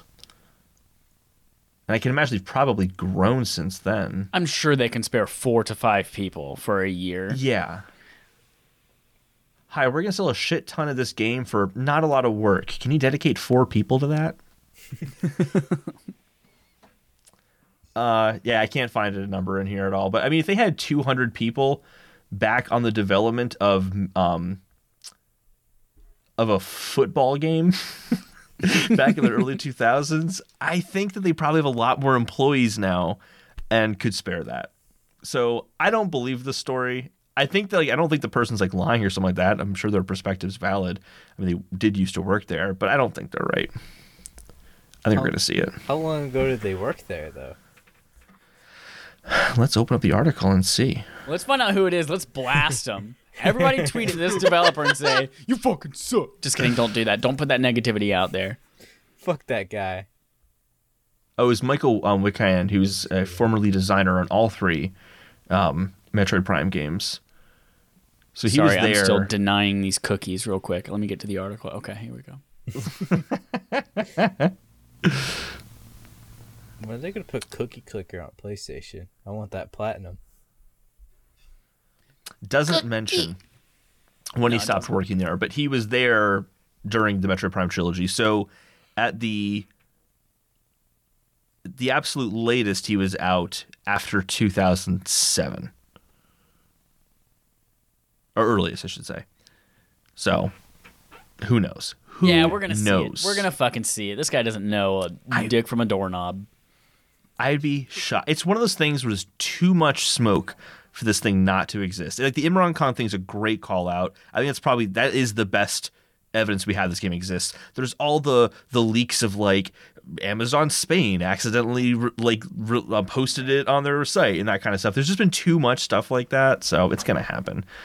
What I am worried about, speaking of not mm. happening, mm, moving to our fetch Games, quest. y'all. Elden Ring release date report says it won't be out until April 2022. Let's go. The earliest is Mehrdad Khayyat at DualShockers. This is not a rumor. This is from the financial report of the uh, Kadokawa Corporation, who's the parent company of From Software. Which is, I mean, that's not a rumor. That's just legit information at that point. and I'm devastated. I want this game. So I mean, take your time, but also I want it right now. Um, it's just oh god, I'm so excited for that game. My, Who my has it on Fantasy draft Critic? Looking, yeah, my fantasy I draft do, looking yeah. so good right Hey, now. Hey, won't With just zero counter points. I won't lose any points, so it's it's fine. But it is it, honestly the fantasy league side. I just want to play it. I just can't wait to play that game. I feel like we'll still see it at E3 this year. If it's coming out April 2022, at like the early, I think we'll still see it at E3. But because they have to announce its release date relatively soon. Like they announced Sekiro at E3 and then it came out the following spring. So like that time frame would make sense. But God, I want this game so bad. Keep dreaming, Elden Ring fans. This game is never coming out. Just this like is that the new Uncharted movie. Cyberpunk. Oh my, the size. I actually go look this up too. The size. I will just go on my phone. The hype behind this game, I had a moment where I'm like, oh man, it's actually way bigger than I realized. I was on Reddit and I was looking at the size of the community. There are 120,000 people in the Elden Ring subreddit for a game that hasn't released yet. Yeah, I Let's put some perspective on. that. Let's look up Resident Evil and see how the size of that entire series subreddit, not just one game. I can't type. Resident Evil is 215,000. So it's like not that much bigger for Resident Evil for a game Isn't that's been around for decades. Haven't people like been creating Elden Ring Like there are people who are making playable Yeah. versions of Elden Ring because Elden Ring's not out yet. Yeah, there's someone who's trying to make it. I actually went to their Discord to take a look around, and they're like grouping people together. Like they're you know um, uh, uh, d- dictating tasks to different people. It's really kind of cool to see. But they're also like making up fake bosses and stuff, like fan art and concept art and stuff. My favorite though is the um the clown meme of like the guy putting on clown makeup and there's like a step to it each one like that meme gets put up there all the time and people are saying e3's coming up like should i get my clown makeup ready like Yeah. Holden, why aren't i'm, you? I'm like- excited for it but Why aren't you What was that? contributing some code to that Elden Ring project? right? because i'm not that good Just a line of code, man. That's all you need. Yeah, it's yeah, it's it, it doesn't work like that. Oh yeah, I know. I am not worthy. What was it, Andrew? I am not worthy. yeah, I exactly. I am not worthy either. I don't think my game will ever come out. It's too much. It's a lot of work. I just spent like all day writing a program to factor numbers, and I'm like, it's not even that much code. it took forever.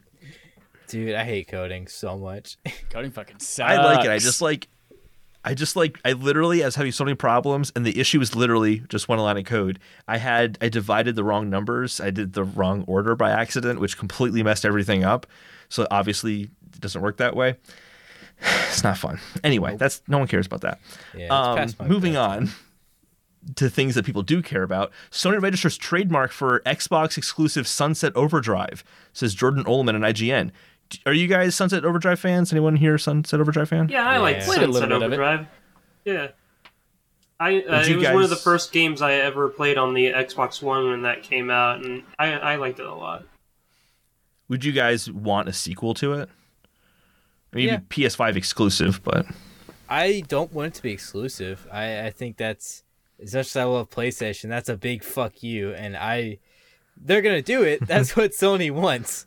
But I, I they don't- own Insomniac. They Yeah. own that shit now. Yeah, So that's what it's I, I don't want. I want Insomniac to focus on Ratchet and Clank and Spider Man. I don't want. I mean, Sunset Overdrive was fun, but I, it was not a game that I wanted to finish at all. Let alone a sequel Mm-hmm. at the expense of Spider Man. I think they could do a really cool sequel, especially after like doing so well with the locomotion and stuff from Miles Morales and Spider Man. I think it could be cool. It just sucks. I have a bunch of friends on Xbox that would want to play Sunset because they love the game. So it, it's frustrating. But I taking that out, I want a new Sunset Overdrive. That'd be awesome. I remember me and Andrew used to talk about that game a lot. Like I would love to play a new version of it. Maybe they'll make it available wherever Game Pass is available, and do it that way. Probably not. yeah, probably. Not. You're gonna But say let's something. not kid ourselves here. Oh yeah, I was not being serious. Activision confirms Sledgehammer will develop Call of Duty 2021 with next-gen consoles in mind, says Rebecca Valentine at IGN. Interesting. They're using the future tense of we will develop this game that's coming out in five months with the next We'll gen get started consoles in soon. mind. We'll get started soon. Yeah. I thought like I thought the rumor like like a month or so ago was that Sledgehammer was doing this game. Well, they are now. We know for sure. Yeah, because they were supposed to do it last year, and then they took them off for Treyarch because I think Activision was like, "Your game sucks," and they threw off the whole cycle. So, because it, was supposed to be COD World War II Vanguard, that was the leak. Mm-hmm. Well, whatever Yeah, it I mean, is, and I'm they have curious what they five months by- to figure it out and make it, but they're going to. Yeah, I don't. Mm, following the COD cycle so much, it's like I don't know how these games get made. Like they're still like three year cycles, but it's like I don't know how long uh, Sledgehammer's been working on it because they had to stop and work on Cold War with uh, Treyarch last year. So and I liked World War II a lot, but I don't know if this game can really hold up because it, it just seems like it came out of nowhere. But hey, Cold War was pretty good, and that one was booted up a year. I want to know what they mean by next gen in mind. Are they because it's going to be a cross gen game? Like, to what extent are they really keeping next gen as the Is primary console they're making it for? Is it going to be a crossplay game? Cross. I I uh, would assume. because I'm assuming. the PS3 and Xbox 360, the, they did one game, and that was Black Ops 3. The next one was Infinite Warfare, and that was exclusive only. Now, granted, Oh, interesting. Okay. granted, those consoles were already on their way out. The Black Ops, the P, uh, 360 and PS3 versions, like I think they didn't have the campaign. They only had multiplayer and zombies, so that's a big asterisk. The PS4 and Yeah. Xbox One are still capable, but I, th- I would assume this next one would be exclusive if they're still going with the one year. We'll keep it and then we'll move forward. Yeah, I I didn't know that. That's interesting. I wonder because that makes me think now too.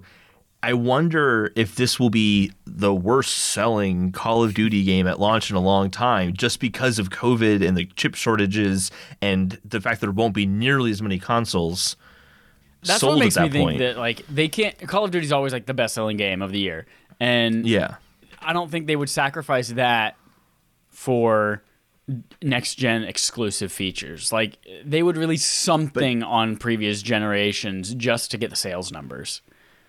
But to Brent's point, though, they had they in the last generation they they did do the one kind of cross gen year, and then it was all next gen after that. And yeah, if they but started still- on the it wasn't trajectory the supply of, constraints that we have right now. I imagine that. but well, well wait, wait, let me finish here. Because if they if they started this trajectory of saying we're making a next gen exclusive game, they can't say within a year, oh, we're going to make a current gen version of this. That's way too much work to do in one year. Like that train's been moving in that direction for for a long time. So they, I don't think they they could roll back like that if they wanted to. that wasn't what Cyberpunk said they were doing, but it sounds like that's what Cyberpunk did. and they released a game. they were I- yeah, but they announced that high-end game back in PCs, and then they said, "Well, we'll try to dumb it down for current gen." Yeah, That's that, that's that's that more of an didn't well. error. That's more of an error in their judgment as opposed to they decided within the last year to make a next gen version of it or a current gen version of it. Yeah, and I think it's easy to say like nobody has these consoles, but clearly people do because like there's some news that came out recently, I think if I read it right, that like a huge chunk of Village's sales were on the PS5. Well, I mean, they've And so, announced like, there's games- 7.8 million PS5s that were sold as of the yeah, end and games of. are always April, selling gangbusters on PS5 like here rel- here like uh recently. So I think that'd be enough for Activision to be like, "Okay, we'll push out our exclusive game. This will make Mm-hmm. people buy a PS5 or uh, Series X this holiday." I think a lot of that depends on the type of game too.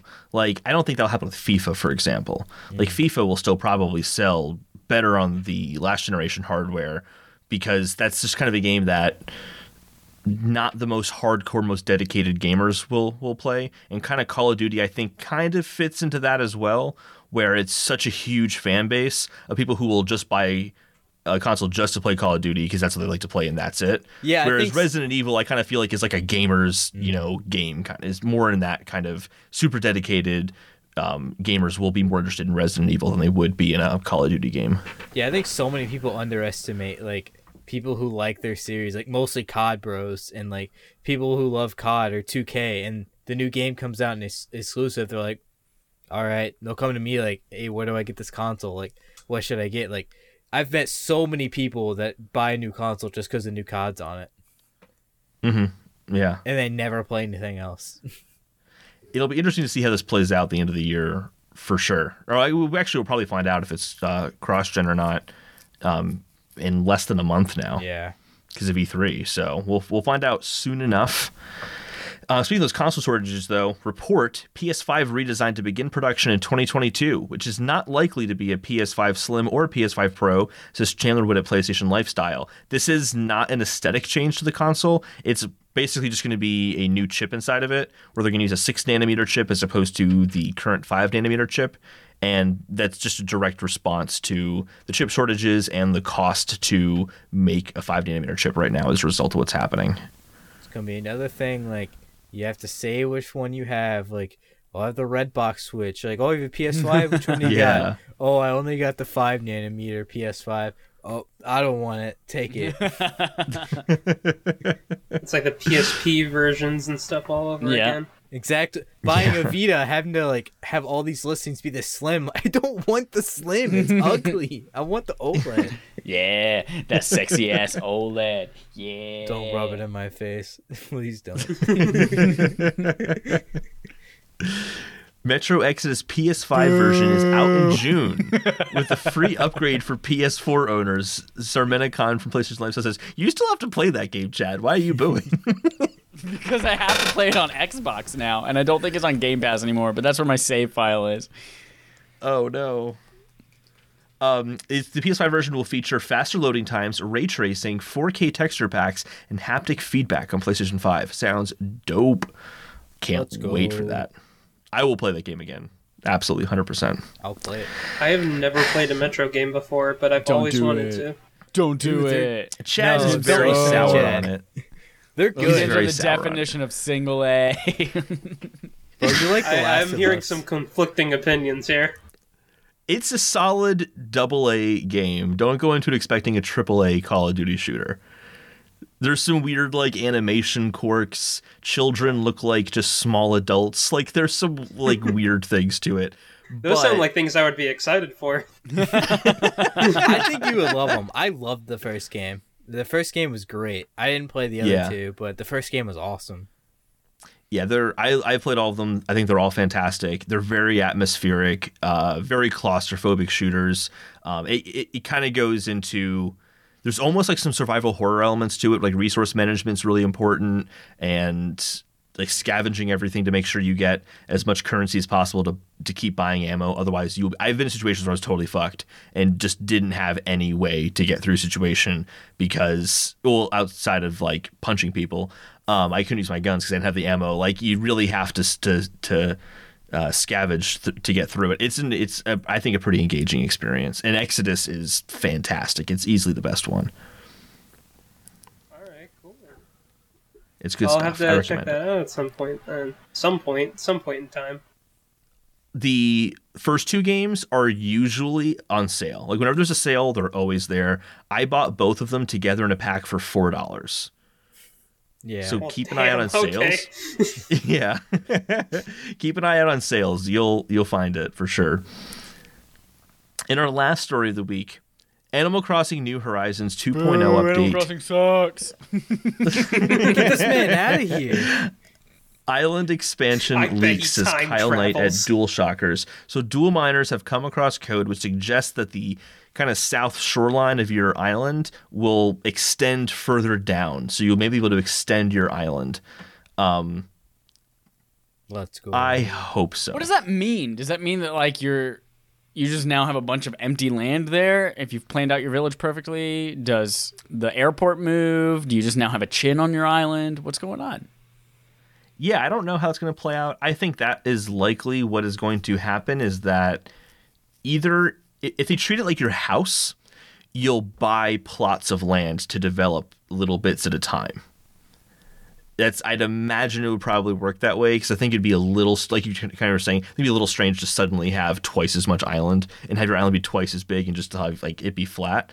Um, but I can see them saying, hey, if you want to unlock, you know, 15 blocks further down, then that's going to cost you 500,000 bells or a million bells or something crazy like that. And Tom Nook will let you do it for free um, the first time or something like that. Or he'll say, like, we'll do it and then you owe me a million bells and you can only expand further once you've paid back that loan. Gotta Like, rack up They'll that debt. gamify it. yeah, all about that debt.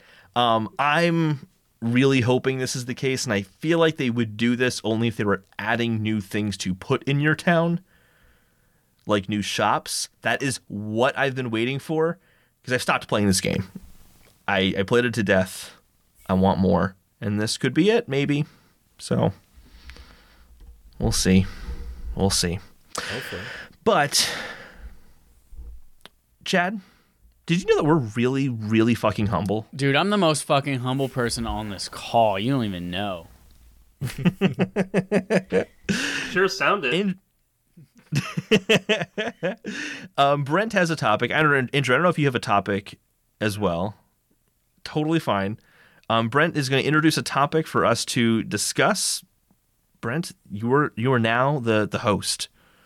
Let's go. All right, welcome to the Free to Play podcast, boys.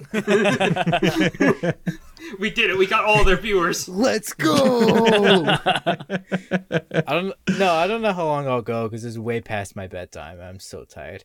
But um, yeah. So my topic is I want to discuss the kind of controversy, if you will, or the dis- the discourse around Returnal and how that I think turns less into how this is less of like criticisms of the game and just how it ties into genres as a whole.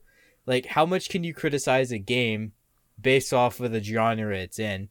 Because I feel like a lot of criticisms I've seen of Returnal are just how roguelikes are.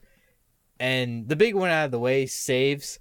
There are roguelikes that let you save. Like I'm I haven't played every single roguelike that ever exists, but there are a lot that do and a lot that don't. It's kind of sporadic. Like like I said earlier, one of my favorite ones, Risk of Rain 2.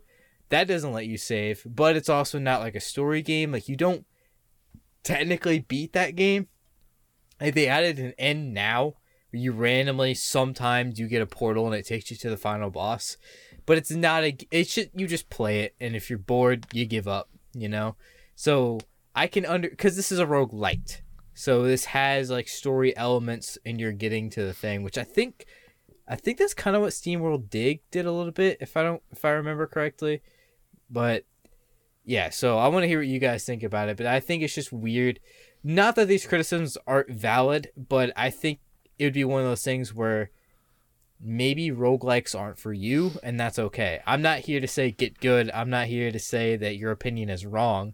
I'm just saying this is a roguelike and it's perfectly valid if you don't like roguelike games. I just like I think this conversation is very interesting to see how much you can criticize a game and how much just boils down to this is what the game is. Yeah, I think That's there's a lot of exactly how I feel criticism out there uh, where people are saying this game is too hard. Returnal is too hard, and you keep dying. And it's like, no, that's that's the game. Like rogue rogue likes are like you're playing a game and you get to a certain point and then you die and then you start it over. And it's like that's that's how it should have been. Uh, uh, the the part that I don't we talked last week actually at length that all three of us who were on the show last week don't like roguelike games. But um, part of what I enjoy about this game is the feeling that you have as you're kind of trouncing through all of these different areas and completely destroying things and feeling really powerful. But the length of it is is really what gets me. And I feel like roguelike games you're supposed to be it's supposed to be really quick. Like you make it as far as you can. A run lasts five minutes, ten minutes if you're lucky. You die, you restart, you do something completely different, or you you have a different strategy going in. But when it takes like several hours to get through something that is randomized and uh, completely based on luck, sometimes it's that's where I find that it's like it's a little unfair to have so many hours to go into a run without being able to say, "Hey, I would like to put this down and do something else for a little bit and then come back to it." Um, It's like the more you invest, the worse it feels when it all falls apart or when uh, it gets taken away from you. Right. So that's why, And but I do agree with your point that it's like that. Uh, that's kind of the game. Like it's someone saying, Yeah. "Oh man, The Witness is a terrible game because the puzzles get hard," and it's like, well, it's a game all about fucking puzzles. You shouldn't have played that game. yeah, and Returnal definitely is a rogue light. So there are things where you're not once you get past a threshold, you're not exactly doing every single thing. Like you end up getting a melee weapon early on, and that makes going forward pretty easier. You fight a boss, you never have to touch that boss again. You can go through the portal very easily once you find it. And again, agreed. From what I'm hearing, this game is way too long, and I will never beat it but I definitely think that is part of the game, and I guess I will criticize it a little bit in terms of how they handle the genre, but I'm not going to criticize it for it being that genre. Yeah, this is where um this is where like the whole like Souls easy con- like easy mode conversation comes to play for me too, where it's like th- the whole point of the of a Souls like game is the accomplishment of overcoming defeat that FromSoftware presented with you or whatever developers making a Souls like game. Like that is the entire purpose of that game. There are tons of games that don't feature difficulty modes. So to say a game that is literally known for its difficulty and sense of accomplishment needs to change that. It's like I, I don't think you understand what this is. It's like when I I talk about how like for example with me like I don't like JRPGs that much. Like there are exceptions, I'll play some, but I wouldn't say it's like a favorite genre of mine because they all seem to do this thing where you do this huge epic thing, and then the next mission you're saving cats that are like around in a town, and like that just to me means like, hey, JRPGs just kind of aren't like something that speaks to me fully. I'm not gonna say all you know character driven moments in JRPGs need to go away because I want epic shit. Like no, like that's what a JRPG is, mm. and it's okay if I don't like it that much. And this applies like every medium. Like, gosh, like I would have loved to have read Watchmen, but like I don't read graphic novels. Like, okay, then graphic novels aren't for you. And like that's why I was like, oh, there are too many pictures. I didn't like that there were so many pictures. Like, I don't I know want if anyone's just- ever complained about a book having too many pictures. it's definitely been too many words and not enough pictures, but Yeah, but like to kind of take to the extreme and kind of like that's what a graphic novel is. You don't like graphic novels, and that's fine. There's the movie Watchmen if you want to do that instead. Um, that's 24 Although, I don't know, that's- second. Yeah, I was just gonna say, yeah, that's pictures a second. Two, that's way too many pictures. I can't process that many pictures per second. I don't know how anyone does it. Um, but yeah, I totally agree with you, Brent. I, it's like there are different genres for different reasons. I say, I've said very often with the Dark Souls conversation, games are for everyone, but that doesn't mean every game is for everyone. Yeah, and that's a that's such a difficult thing to tell somebody because Mm-hmm. like you come off as the most asshole-ish like person and for good reason because some people are assholes. But like saying like saying like maybe this game isn't for you is it always comes off as an insult, but it is there are games I'm never going to play like I have a poo poo brain. I can't play I'm not going to go play XCOM. I have a pooper Oh my god, sorry, that's amazing. I have a Comedy bar is set very high. I have a poop poop brain. I'm not gonna go play XCOM. Like I don't know where my aliens are going. Like, and I also like well, no, it, it- I, I suck sorry, at. I was ending this. I I suck at Souls games. I try them, but I never beat them. But that's not a slight on Souls games. They give you a challenge, a perfectly crafted challenge. It's not just. Oh, we made this enemy for normal mode, and then we just made them hit harder in hard mode. Like these characters, these enemies are hard because of what they're doing, not how hard they hit. You know. Yeah, I, I totally hear what you're saying because like I, I say that whole like games are for everyone, but not every game's for everyone. And yeah, I can totally see how that comes across as like a dick thing to say, but like it's also true of every medium for mm. every type of art. Like it's really just more of an objective truth. Like my grandma loves PBS masterpiece theater. That's like primarily what she watches. I can't imagine saying like, "Hey grandma, by the way, you should watch Transformers." Like no, it's just Transformers isn't for my Depends grandma. on the Transformers movie. She would love Revenge of the Fallen, but like she's just not as much on board with last night. Such a dude. Revenge Um, of the Fallen was so good. Or like books, like some people really like narrative driven stories. I like reading nonfiction books, but I would never go to a narrative book and be like, they need more charts and graphs to explain this story better to me. There's not enough Bill Gates. Give me the Bill Gates uh, bio uh, biography. or like reading nonfiction, like, oh, let's read this book about analyzing, you know, the changing politics over the course of the, you know, last century or something like that. It's like, I didn't like the characters. it's just like there's different types of art for different people, and that's fine. That's just how it is. Yeah, it's such a nuanced conversation. It's very weird, and I'm trying to not argue on Twitter anymore, so I can't talk about this. But but it's just funny. You seeing brought how it up. just It's your subject. Oh, I'm gonna talk about Finish it. what I'm you just started. I'm just not gonna twiddle my thumbs about it anymore. And there's, I, I just had to stop, man. I was like, I don't feel like I'm doing anything that's not in my character, but I'm just tired of arguing about console wars. I'll go to like try to tell someone they're being stupid because they made a really assholeish thing, and I'll be typing. I'm like, I just can't. I can't do this anymore. Someone else will tell them. I don't. Yeah, I don't just don't have the energy for your stupid. Yeah. yeah, it's just like I, I don't know. It's tough for me because like I like disagreements because disagreements are an opportunity to learn something new.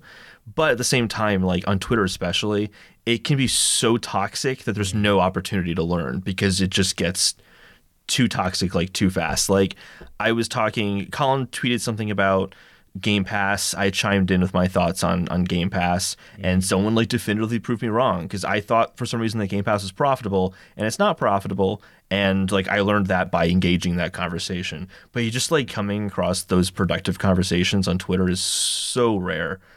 It just doesn't happen. I like talking to people and just kind of like trying to discuss things, but then I had to remember like everyone sees my tweets. All my friends are like, "Why is he doing this?" Like, I'm gonna block. I'm gonna mute this guy. I can't. Andrew, did Well- you have anything to say about the topic? I feel bad you've been so silent, my little baby boy. My grandson? Wait, is Andrew our grandson, Chad? Yes, oh, actually, it's in the canon lore. now. Brent, you got Uh, busy early.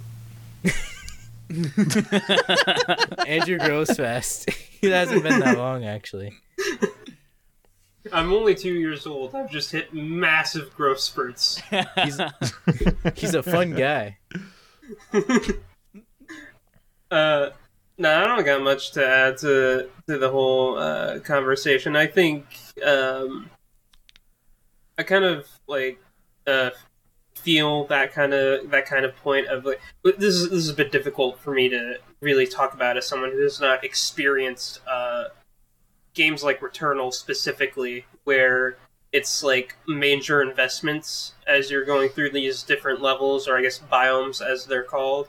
Um, where like you you sink so much time in and it just sucks so bad when you do die and uh, lose everything and I feel like that's where part of the balance of roguelike games like come in uh, in terms of like you know uh, the the length of time of your of your sessions like how long each uh, session lasts and stuff because I'm not super big into uh, rogue games. I've I've played uh, a few of them before, like Rogue Legacy, for instance, and uh, The Binding of Isaac. Both of these games, which uh, I really enjoyed because they're they're pretty simple in terms of how they play uh, with with their rogue elements. You know, you have uh, in the case of Isaac in particular, you have a series of shorter levels with a set number of rooms that you go through and explore, and then you beat the boss, and then you moved on down to the next floor, etc., etc.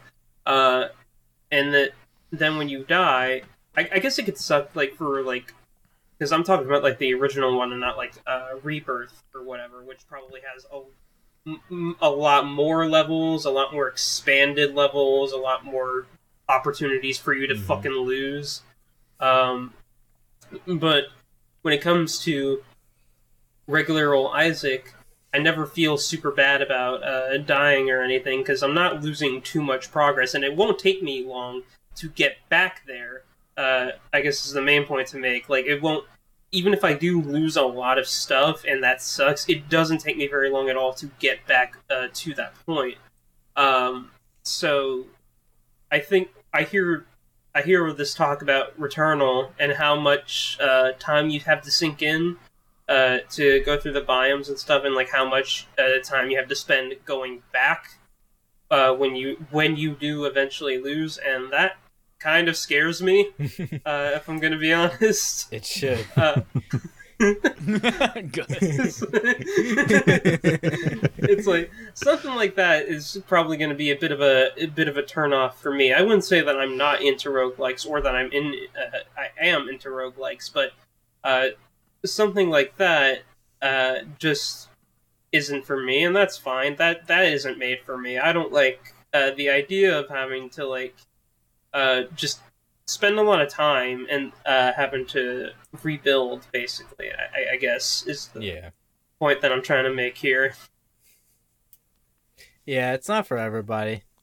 It's one of those like I also can't believe I went through the whole conversation of roguelikes and didn't even like touch on Binding of Isaac. Like the biggest one. The classic. Yeah, I think to wrap up, like I think this is becoming a thing, and not to sound assholish, this is becoming a thing because it's more people playing it. It's a big exclusive thing. That's why people are like getting used to. it. I think, I think there are a lot of people going into Returnal because it's a Sony exclusive, and they're off of the goodwill of like Ghost Tsushima and Last of Us. Like they're usually this type of game, and then there's Returnal. that's not that type of game, and I don't blame people for thinking that because I didn't know it was a roguelike until maybe a week before it came out. See, if you love Ratchet and Clank, you're gonna love Returnal. So I feel bad for people being like, PlayStation exclusive Returnal? What is that? I'll pick it up. Oh, God, I just died like four times. well, thank you, Brent, for bringing that topic to the table. Thank you for being Chad, humble. This game on game that- show, the game on our game show, we play a game called Game on our game show, on our game show, game, game, game, game, game, game, game, game, game. Everyone, there's a very, very, very important gaming anniversary today. Do you know what it is? It is the 25th anniversary of the Sega Saturn release of Panzer Dragoon 2 Zwei. Let's go! Yep. I don't know if you know this or not. Zwei is German for two. So this is Panzer Dragoon 2 2. Uh, funny name. Um, and because this is the anniversary of that, and it is the second second one of those, I feel like it's time for us to do a second gaming anniversary edition of Now Flesh It Out, Now Flesh It Out. And this is a game where we take a couple of pairs of games, mash them together, and figure out what might the resulting game look like. So, the first game, I have three pairs. The first game of each pair is a game who also has an anniversary today. The second game is one of Brent's many favorite games. So we're going to start with the first game is Minecraft, which has its 12 year anniversary today on PC. Uh, and also web browsers today. And then the, the game we're mashing up Minecraft with is Assassin's Creed. What does that look Oh, like if we mash those games together? Brent literally just fell out Alright, of his let's- chair. All right, let's let Brent gush for about forty minutes before we we ha- we give our input here. What do you think that Well, looks like? I, I- imagine there's a lot of like breaking shit open trying to find those fucking feathers from Assassin's Creed 2. Well, I And then think you find out just, they're useless. I think it would just be the the Assassin's Creed maps I made in Minecraft when I was a kid. No, you've already made the game. I made Turns out it. I've already made it. It releases like two weeks from now. No, it would be the Assassin's Creed 4 Roblox map I used to always play in the library. Damn. Okay, well, I thought I was being Tell, really do original with this. please. No, I actually don't know. I- I... am not creative. I, I have think- a pretty dope idea. I think. Okay, go. I Now, hear me out here. Better, so go ahead. How familiar are you guys with Wallace and Gromit? This will go somewhere, I promise. Very I've not only familiar. ever watched one of the movies with my dad, and that was the one with like the were rabbit thing. I can't remember much. Okay. about I it watched 'cause that was one in. I know what they look like, and I know that I don't like them. this is so specific, but this image popped in my head, so I have to share it. There, wait, Brent, I didn't hear what you said. Have you seen Wrong Trousers, Brent? Wrong. Tr- no, I think I saw Curse of the Were Were Rabbit in theaters. Oh, okay, all right. I you guys need to watch Wallace and Gromit. They're classics. They're all great. Okay, so in the Wrong Trousers, there is a train chase, but it's a toy train, and Gromit, the dog, is trying to steer the train in a certain direction by constantly throwing tracks on the ground so the train can keep going. And it, it's it's it's comical. It's comical. But that image popped in my head. I don't know why that did when you asked the question, but it ties in because what if you were parkouring like that and drawing the like things on top of the world as you're running around and throwing it in front of you? That would be really fucking cool. It's like Drawn to Life, Assassin's Creed. Oh shit! That's a Scribble different knots, Assassin's series of games to mash. Holden, you nailed it. Pair number two, Uncharted 4: A Thief's End celebrates five years today uh, from its PS4 release. Crossed with Terraria. Oh shit! This is kind of relevant to us. Tell me about it. What does that game look Dude, like? Dude, oh, dude, okay. So Terraria has like so many different bosses and like uh items and stuff. So Uncharted 4 Nathan Drake, a treasure hunter, naturally. So you're Oh, going okay. through. He gets stuck in this 2D world. He's like, bro, I got a grappling hook because he used a grappling hook in. Terraria, and he's you you got the grappling hook and you're looking for all these like lost treasures and stuff, and then the bosses appear. Nathan Drake. And Sully's got a cigar, and he's like, "Let's fight this Eye Cthulhu, Drake." Spot on Sully impression. Andrew, what's your I like this idea of a rogue treasure hunting game where it generates a new like tomb for you to go into. dude. That's that'd be so cool. That's kind of SteamWorld Dig, but not. And I also hope it Spelunky- would randomly generate the dialogue. Yeah. Yeah. I haven't played Spelunky before. If they randomly generate the dialogue using AI to literally write the lines of dialogue that Sully and Drake are saying so they're nonsensical and don't make any sense at all would also be awesome. I'm thinking along the lines of the Harry Potter book that was written by a machine learning algorithm. it just doesn't make any sense. I can't I remember the name still of have it, yet but to look through that, but I eagerly anticipate the time when I eventually do because it sounds amazing. I think there was it's one that was like hilarious. that was like John Cena speeches or something like that. John's speeches, John Cena's speeches are, are Shakespeare in comparison.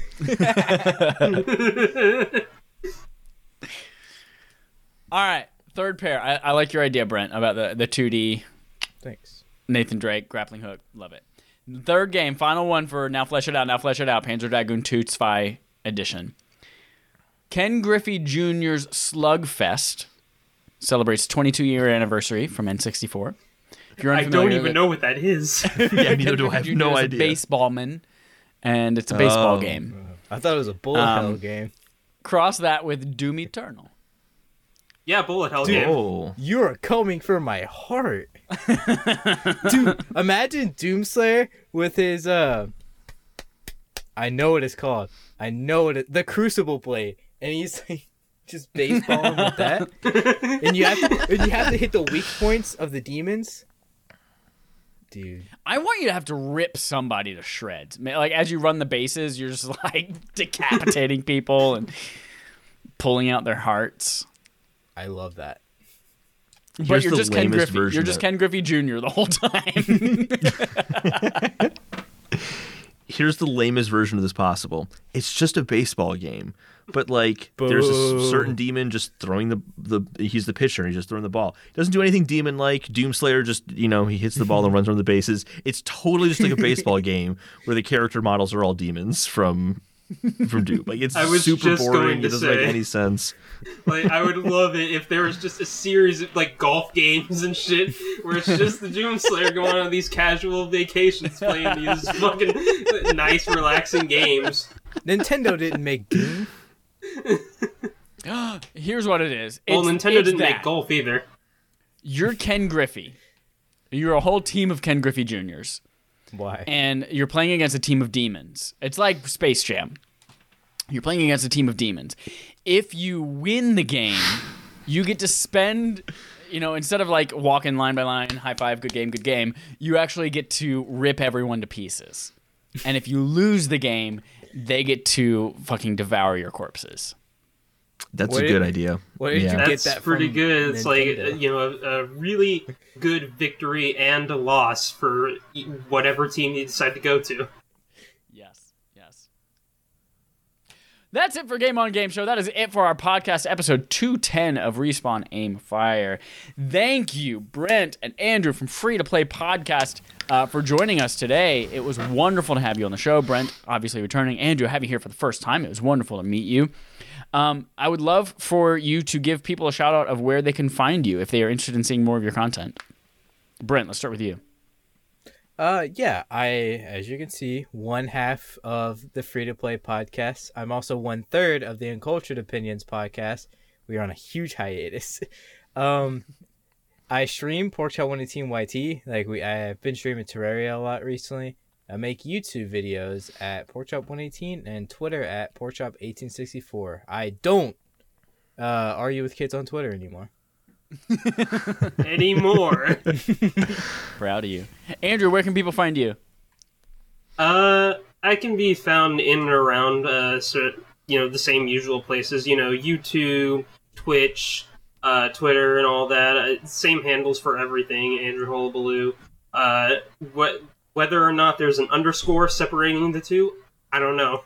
I don't know which ones do and don't. So uh, you might have to seek that out for yourself there. Uh, I don't make anything uh, content wise yet. I've had uh, several plans to. I'm working on some stuff right now, but whether or not it'll ever see the light of day, I don't know.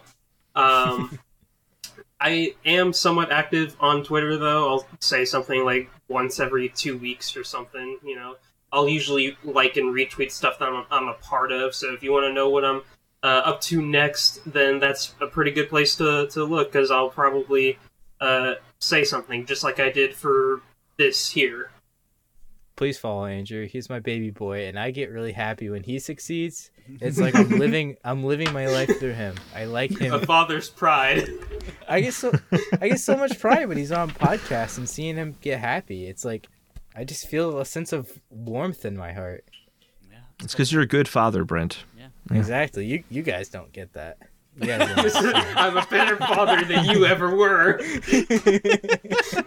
You can find both of those, um, all of those links in the description of wherever you're watching this, and you can also find them on affableidiots.com. You can scroll down and see all the links there too.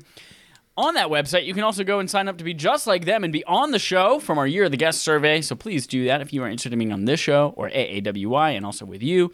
Uh, it's going to be a hella good time. You also have homework if you're listening to this. Red Dead Redemption 2 is fast approaching at the end of June for its deadline for our backlog accomplishment with Respawn and, Respawn and Friends game, or BARF.